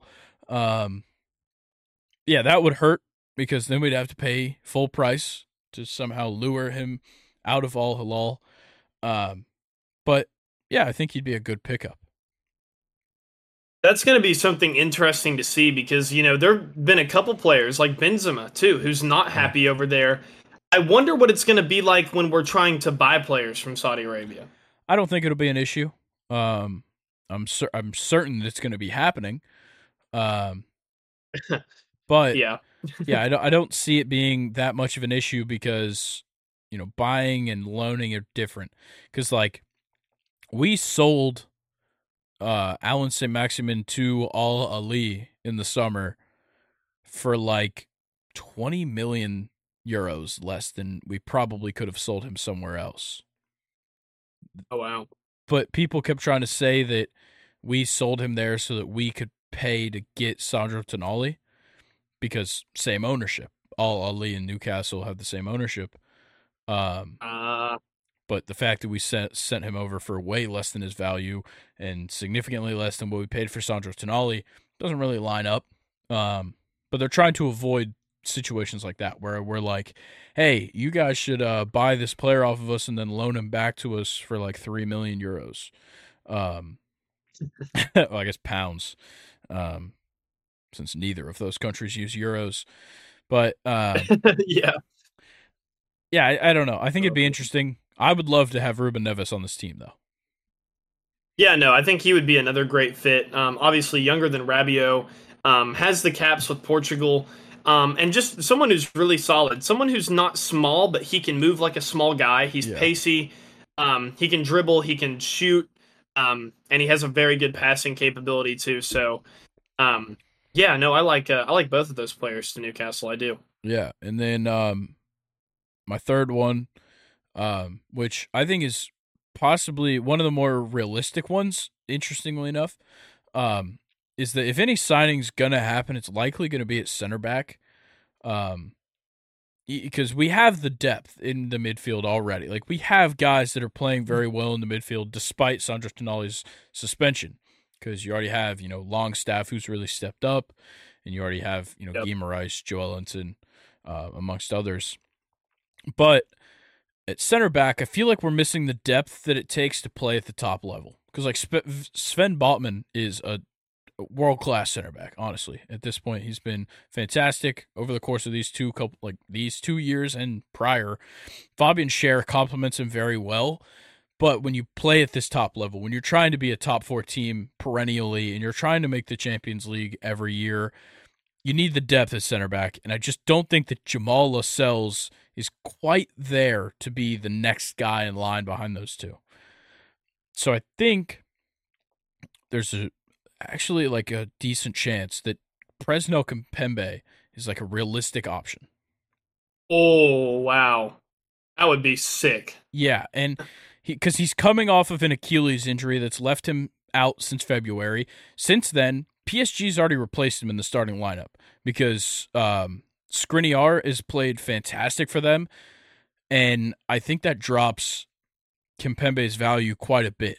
Like we could realistically get him on a permanent deal in like the mid twenties, like mid twenty millions, to get Presnel Kimpembe there. Very affordable. It'll be probably I wouldn't say he's going to be like bona fide crucial starting player in this lineup because Fabian Schär is great, but when you can get like a a very good left footed center back that can play at like the top level, that's like a game changer, and um, I think there's actually a chance he leaves in January. No, that's a good shout too. Also, a guy with you know Champions League experience as well, playing for um, PSG, a guy who knows what it's like to, you know, win games too. Yeah. Um, I love this move. I think it's actually super realistic and it's very affordable for Newcastle right now. Um, it, it would it would be the perfect like your typical January depth move. Yeah. For this Newcastle team, and I honestly could see. I, I don't think it's out of the realm for him to take the starting job for Fabian Schär. No, not at all. So, yeah. um, yeah, th- this would be a fantastic signing. Yeah, that's one that I'd be very excited for. Like, obviously, I'd be excited for the midfield ones, but it's like I like our midfield. Um, I just know we need help, like depth wise. At defense, yep. there has been question marks. Like Fabian Schär is great, gets up the field a little too much, maybe. Um, but I think Kimpembe yeah. does a great job, and then, like I said, having a le- a, a very good left-footed center back is huge. Um, I like it. All right, let's hear yours. All right. So, um,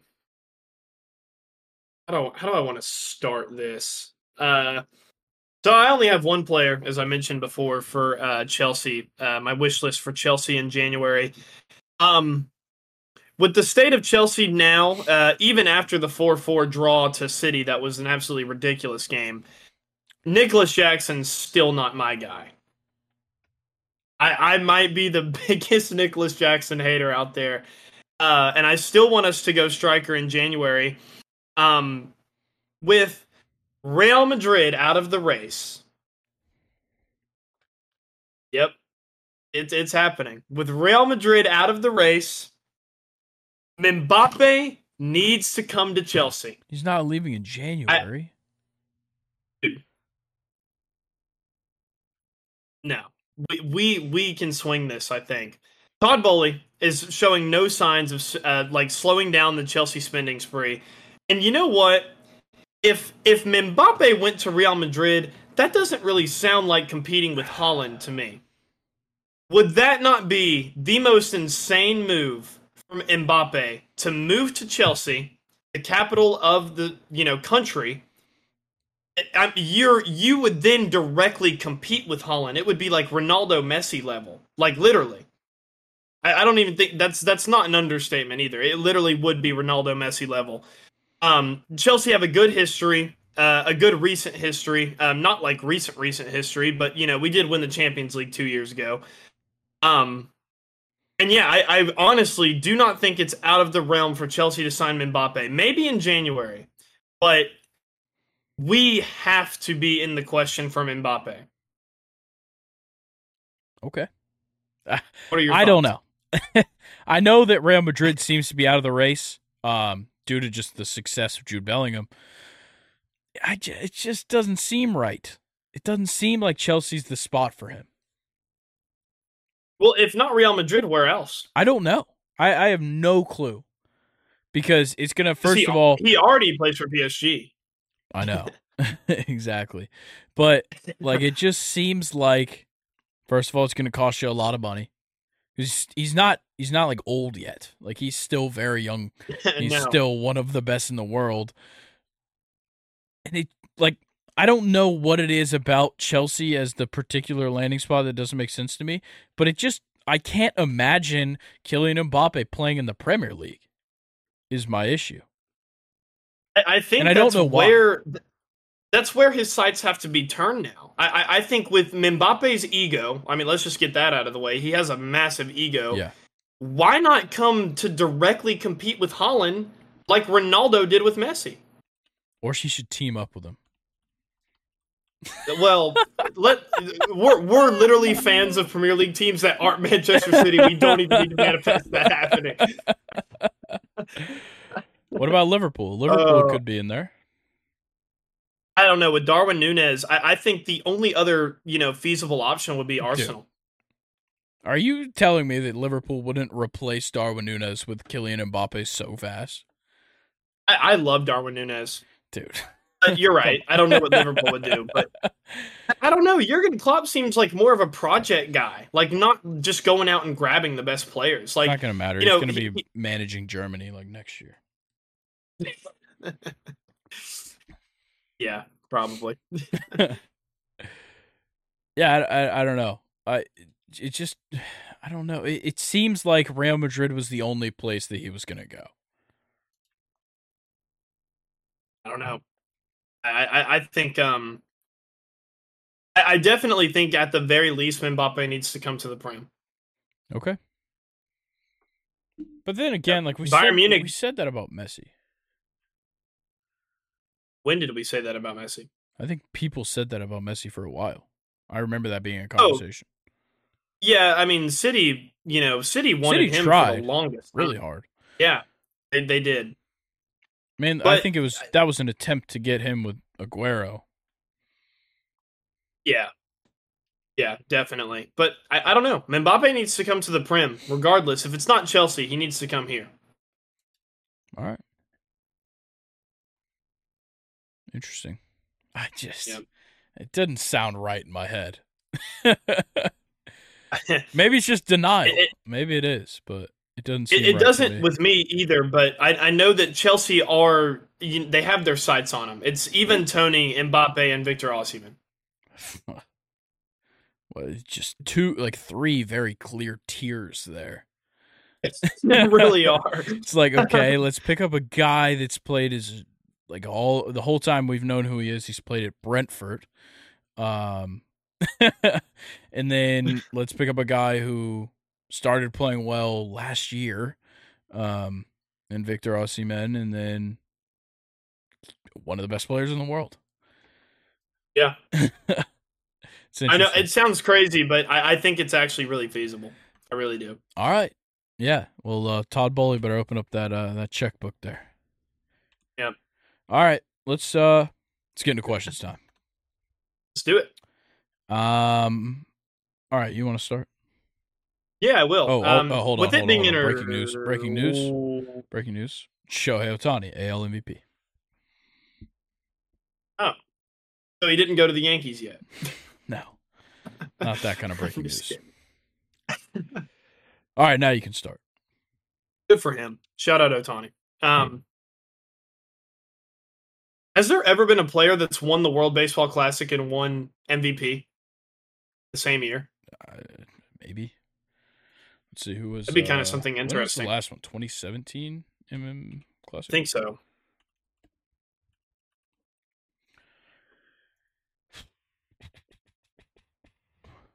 Well, um, yeah, Giancarlo Stanton, 2017. Carlos Stanton was MVP in 2017. Yeah. Hmm. He hit like That seems like- 60 something bombs. Oh damn. Uh, 59. Yeah. Huh. Well, The highest- Giancarlo and yeah. Shohei. Interesting. Interesting. Um. Okay. Questions time. So, uh, with it being international break, I decided to give you an international question. Oh, okay. Um, how will Carlo Ancelotti do with Brazil? Like, he is the master of finding young Brazilian players. Um, it appears. Oh man, I, I don't know. Like Carlo Ancelotti is just an amazing manager, um, in general. So like, it's hard to say that he won't just be great. My issue is like there is kind of like uh, a changing of the guard with Brazil. Like Neymar is, you know, obviously he had the injury, but I think his best years are kind of behind him at this point. I think that's f- safe to say. Um, and he was always kind of the the leader, um, at least when you look at like who's getting selected for these squads. But like, like who's on the Brazil squad for this? Like who got selected? Um.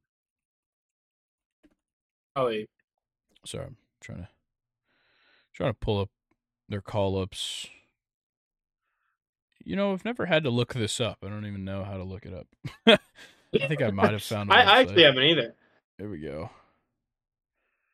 Uh, maybe okay, yeah. So you've got Alisson, Ederson, some random guy, uh, Gabriel from Arsenal, Bremer from Juventus, Marquinhos, Emerson Royal, Carlos Augusto, Renan Lodi. Midfield, Andre from Fluminense, Bruno Guimaraes, Douglas Luiz, Joelinton, Raphael Veiga, Rodrygo, and then your forwards you have Gabriel Jesus, Rafinha, Endrick, Pepe, Vinicius Jr., João Pedro, Paulinho, and Gabriel Martinelli. I can't. That's a super is there, young team. Obviously, Endrick is. is very young, but like Yeah. outside of what Marquinhos, like Marquinhos, and then like. Alisson and and Ederson aren't that young anymore. Um, same for like Gabriel Jesus, I guess. Like considering, like their front three in these games could literally be like Vinicius Junior, João Pedro, and like Rafinha on the right. Yeah. That's crazy. And then your midfield would be like it probably Rodrygo at like right mid. Um or left mid. And then you'd have like Guimaraes, Douglas Luiz, and Joelinton. Uh out of I have Vinicius in there. Yeah, Vinicius is a left wing. Oh, He gotcha, a, he was a gotcha. forward. Uh, and then like in your defense, I would assume they go like a. Oh man, that's tough. Having Gabriel, Bremer, and Marquinhos as center back options. Maybe that is just how they roll it—a three at the back. Um, Yeah, maybe. because like your fullbacks are Emerson Royal and Renan Lodi, which like they're not bad at all. But I, yeah, look, I don't know. I'm I'm stringing out this question far too long now, but I, I think like Carlo Ancelotti is not going to have an issue. Obviously, there's so much young talent coming through. Considering, like in that in these line like in this selection, they picked like six guys that are still playing in Brazil right now. Yeah. So It's very Carlo Ancelotti of them. yeah, very much. Even though he's Yeah. not even the coach yet. Um, Exactly. but like I have a feeling like Alisson will probably leave. You know, in in a few years, he'll probably retire from international duty. Same goes for Neymar. Um, you know, we've had plenty of guys kind of drop out of it in the past couple of years. I think you know, I think a new guard has come in and I'm I'm excited for it. Like shit, you know, 4 years from now, Marquinhos is probably gone too. Yeah. Definitely. Like we're looking at like it's just Bruno Guimaraes as their captain. Or like Vinicius. Yeah, I know, and it's it's not going to take that long. But I just think a um a young Brazil team with Carlo Ancelotti as their manager, we're we're getting into like almost unfair territory. I agree. I, I think it could be stupid good Yeah. for them. All right. Okay, we're going random order or do you want to Yeah, let's do random. Okay. Um, do you think the Bills firing offensive coordinator Ken Dorsey was the right way to react? Oh man, that's a good one. No, I you know I, I don't think so. I, I would say it was very heavily social media driven. Uh, they they were under attack after that Monday Night Football game. Yeah. The entire Bills team, um, like you had people making like fake Instagram stories of Stefon Diggs. Like apparently Josh Allen told him to put on a Broncos jersey after asking for the ball or something like that. Um, so no, I don't think it was the right way to react. Like, look, I, you have a quarterback that's a risk taker, and, and I know a lot about risk taking quarterbacks because I mean, you know, Ben Roethlisberger was kind of similar. Uh, ben Roethlisberger threw a lot of picks. Yeah. Um, he was another risk take type quarterback. Um, and I mean, their offense is fine, in my opinion. It's looked really good with James Cook and Dalton Kincaid, you know, getting added to the mix there. So no, I do not think it was the right reaction. Maybe down the road, Yeah. like it, it maybe you know thinking of offensive coordinator limiting limiting turnovers. Yeah, like yeah, but I don't think you do that midseason. yeah, I think at 5 and 5 like your season's not just like down the drain. Like you have winnable games coming up. Obviously, you can win this week against the Jets. Probably don't win uh, against the Eagles or the Chiefs. You got a chance against the Cowboys. You got a chance against the Chargers. You probably win that one. You probably beat the Patriots, and then you know if you're still looking good, you could beat the Dolphins in the final week of the season. Like this season's not gone, and ten weeks in, you're firing your OC after yeah, con- all things considered, of plenty of bad offensive showings. You had, of course, the season opener where you only put up 16 and you lost to the Jets. You had the uh, the 14-9 win over the Giants. You had the 29-25 loss to the Patriots where they had a ton of chances to score and they didn't. And then you have 24-18 against the Bengals and now this horrible fuck up that leads to a loss which then again Ken Dorsey wasn't the guy putting 12 people on the field on special teams. So not. that's uh that's another thing to look at. Maybe Yeah, that was a good question. More looking at uh Sean McDermott since, you know, the defense isn't playing well either. That's kind of what I'm thinking. Yeah. I don't know. That's Yeah. that's not something you do 10 games in. You can fire the OC 10 games in. You can't fire the head coach. Unless you're the No. Raiders. especially Yeah. one with a pretty you know consistent playoff track as well in Yeah. recent times too. Um, all right, well that means I go MLB, and uh, all I wrote was uh, Aaron Nola to the Braves? Question mark. No, it's not happening, unfortunately. Why not? I would be cool with it. Uh, I definitely would. I think there's just too many other teams that are willing to spend more on his services than the Braves. I think the Braves are more focused like- on a different starting pitcher. Do you feel like um you know kind of a follow up question since that one was pretty short? Do you think the Braves with how much money they've kind of um spent on you know like Riley Acuna um and kind of that like whole uh like five players Sean Murphy um Matt Olson in there as well. They are affordable deals, but do you think it limits the Braves as to what they can do? Like if they wanted to go and get like a blockbuster player or something No, because that. we already have blockbuster players. That's Okay. the thing. Is like we don't need to go out and get some fucking hard hitting player. We need pitching. Yeah. And that's something that we haven't spent a lot of money on. Spencer Strider, team friendly deal. Max Fried, team friendly deal. Kyle Wright, same thing. Charlie Morton makes like fucking nothing. Um like same goes for Raisel Iglesias, who we haven't even given a contract while he's been here. We're just riding off of the contract that the Angels gave him. Like Yep. a bunch of these guys on our team aren't getting paid as much as they probably could on the open market, but they're on this team now and they're great players. We still need to go out and get a starting pitcher regardless, whether you can save some money on Sonny Gray, maybe. Uh, but that's a that's an AL Cy Young finalist. And then Yeah.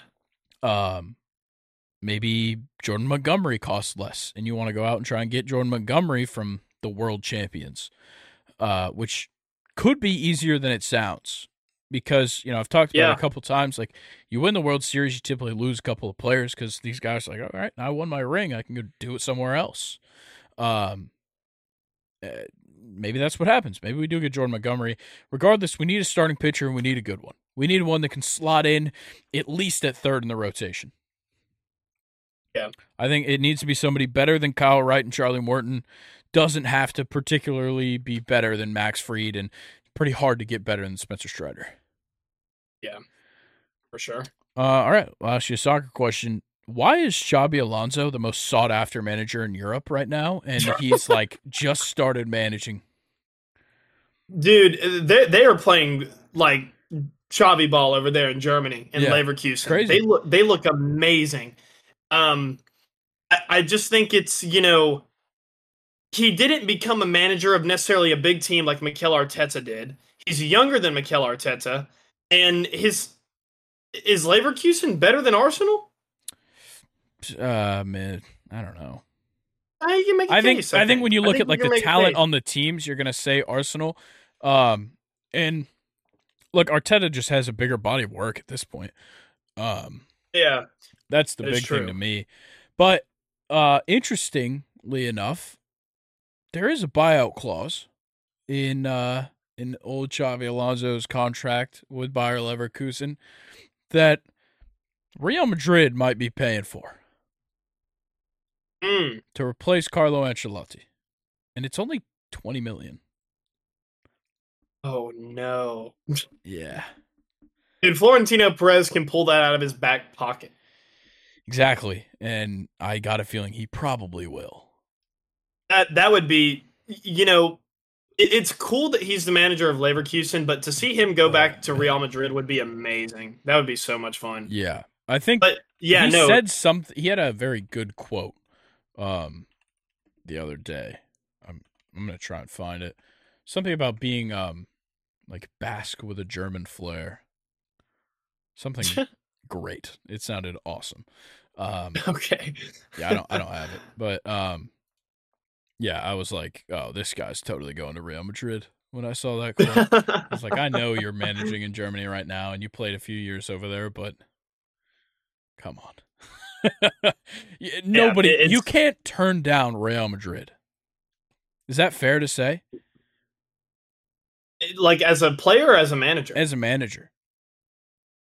I think that's a hard job to turn down, unless, of course, you have a history with Barcelona or you're already in a fantastic position. Obviously, like you know, Pep is out of the question. Um, you know, guys like Jurgen Klopp are probably out of the question just because he's had success at Liverpool. Um, yeah. but like, I think there's plenty of guys out there. I think you're, you're right. The only way I turn down Real Madrid is they they run a mafia over there. I, I I don't think Florentino Perez is the most ethical guy when it comes to owners. But then again, he, I would uh, he- probably I would probably turn down Barcelona before I turn down Real Madrid, only because of how many financial issues they run into every year.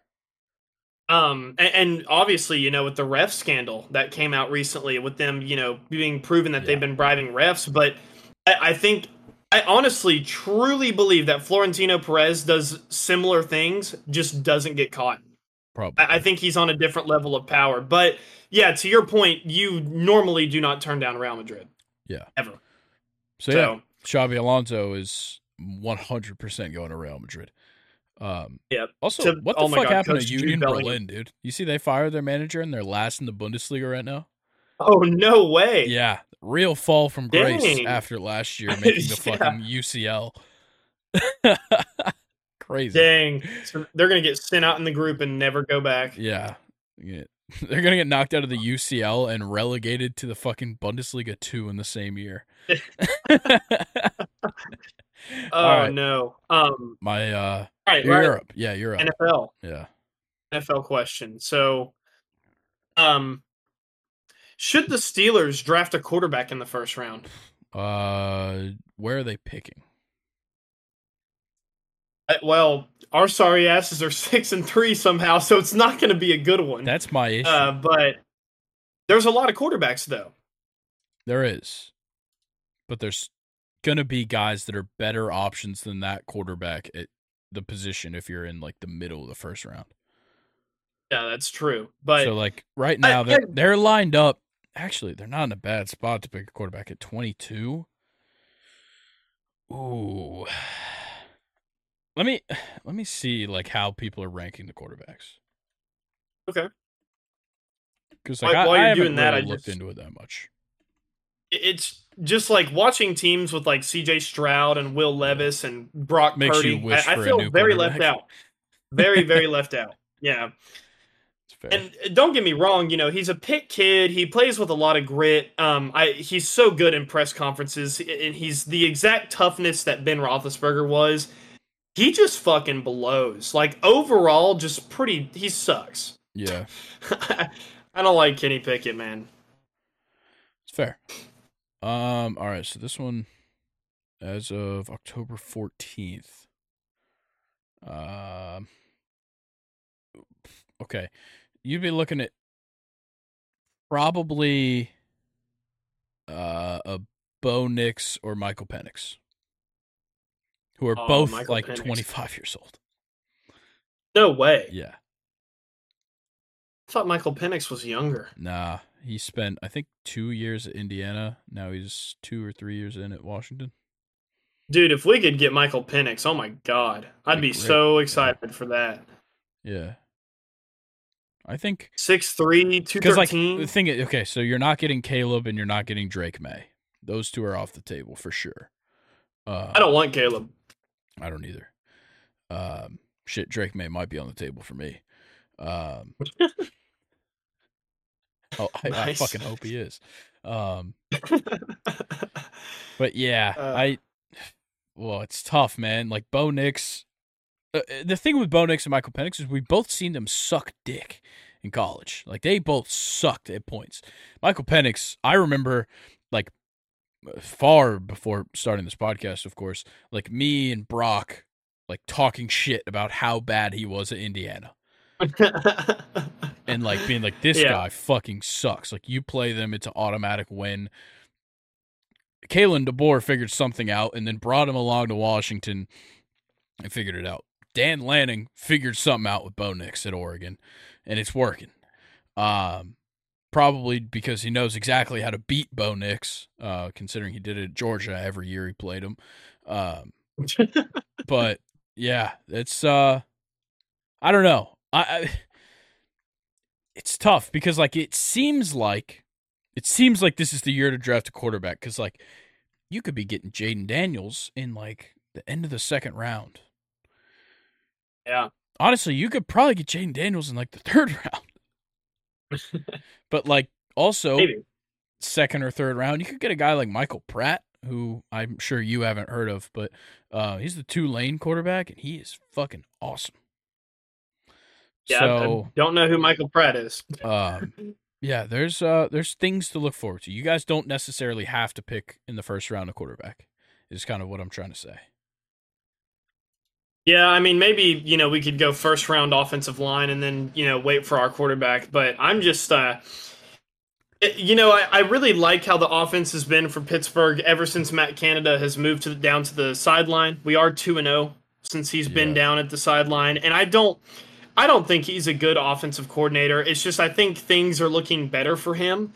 And with things looking better for Matt Canada, now my focus on is on the fact that it might be Kenny Pickett that's the main problem in Pittsburgh. I think he is.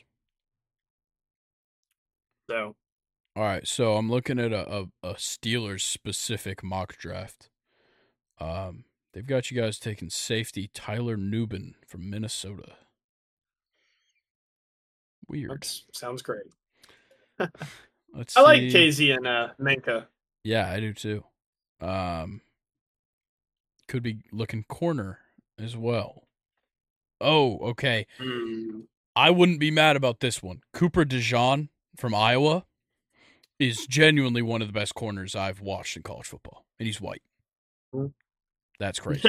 no way. Yeah, he's also white, um, which is insane. That I just said one of the best corners I've ever watched in college football, and he's white in the same sentence is. Is he going in the first round? Oh yeah. Oh yeah, Wow. this guy's fucking locked down. Holy shit, dude! This guy. Oh my god. He's good, dude. He's real fucking good. oh wow. That doesn't look like a cornerback. Nope. He is white as hell. Damn. I like uh, uh what was that Apke guy that played? He was always pretty fun Yeah. to watch. Taylor Taylor Apke? Was that his name? I can't remember, but I know who you're talking. Troy Apke. He's Also- actually still in the league. If Cooper Shout DeJean does go to the Steelers, he doesn't have to change up his colors, which is nice. Oh yeah, it's the Yeah. same thing. Pretty much. exactly the same. Uh, Yeah. to the point where, like, if you accidentally turned on, like, you thought it was sat, like you thought it was Sunday, but it was Saturday, and you turned on an Iowa game, you'd be like, oh, there's the Steelers. Oh, cool. They can't score points either. Iowa's got to be one of the worst offenses I've ever watched, but we talk about college football on Mondays, so I won't get too Yeah. deep into that. But uh, yeah, my final question for you: Are you excited for this offseason for the Yankees, or do you think it's going to be kind of boring?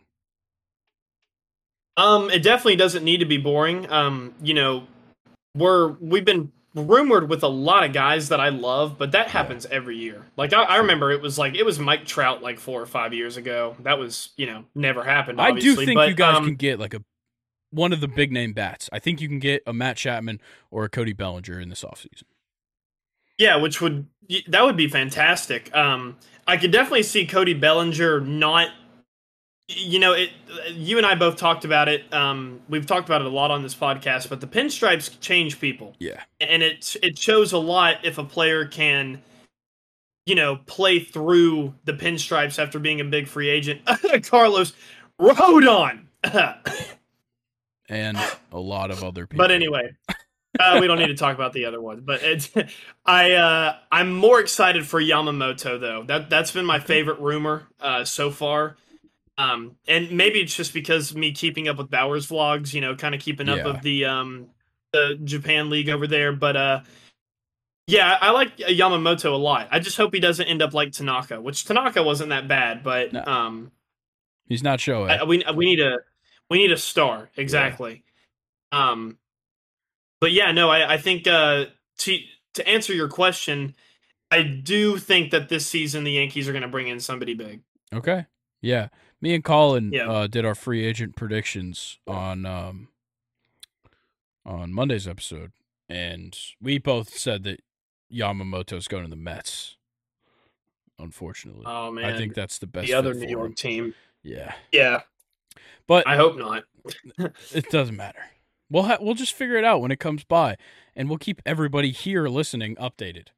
This is that point in the episode where I look deep into the camera and I tell you to uh, like and follow and subscribe and rate and all that's good stuff. But the big thing is to share.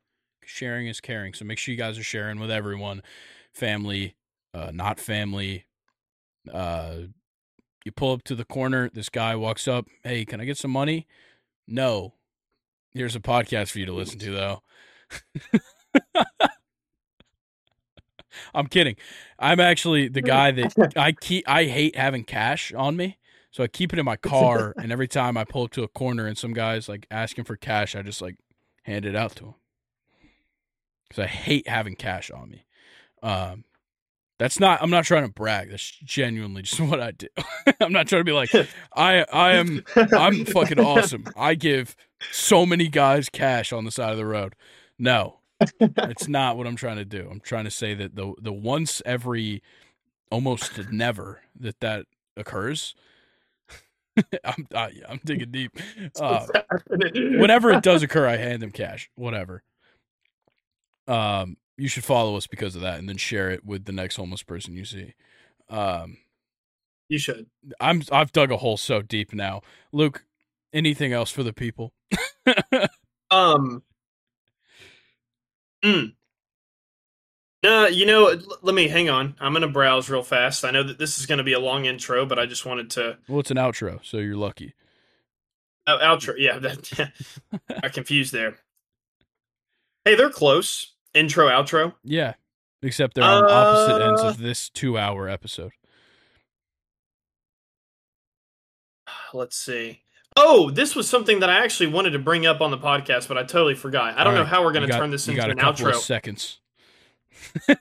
Ronaldo Ronaldo is top three in goals among like all leagues this year. He has more goals than Kylian Mbappe. Congrats, he plays in the Farmers League.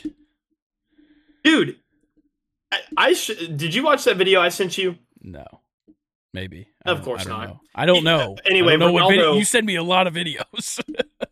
R- Ronaldo is not scoring farmer goals. Let's just say that. no, okay, yeah, no, I did watch that one. He's not. he's yeah, he's been playing ridiculous over there. Maybe Chelsea can sign him instead of Mbappe.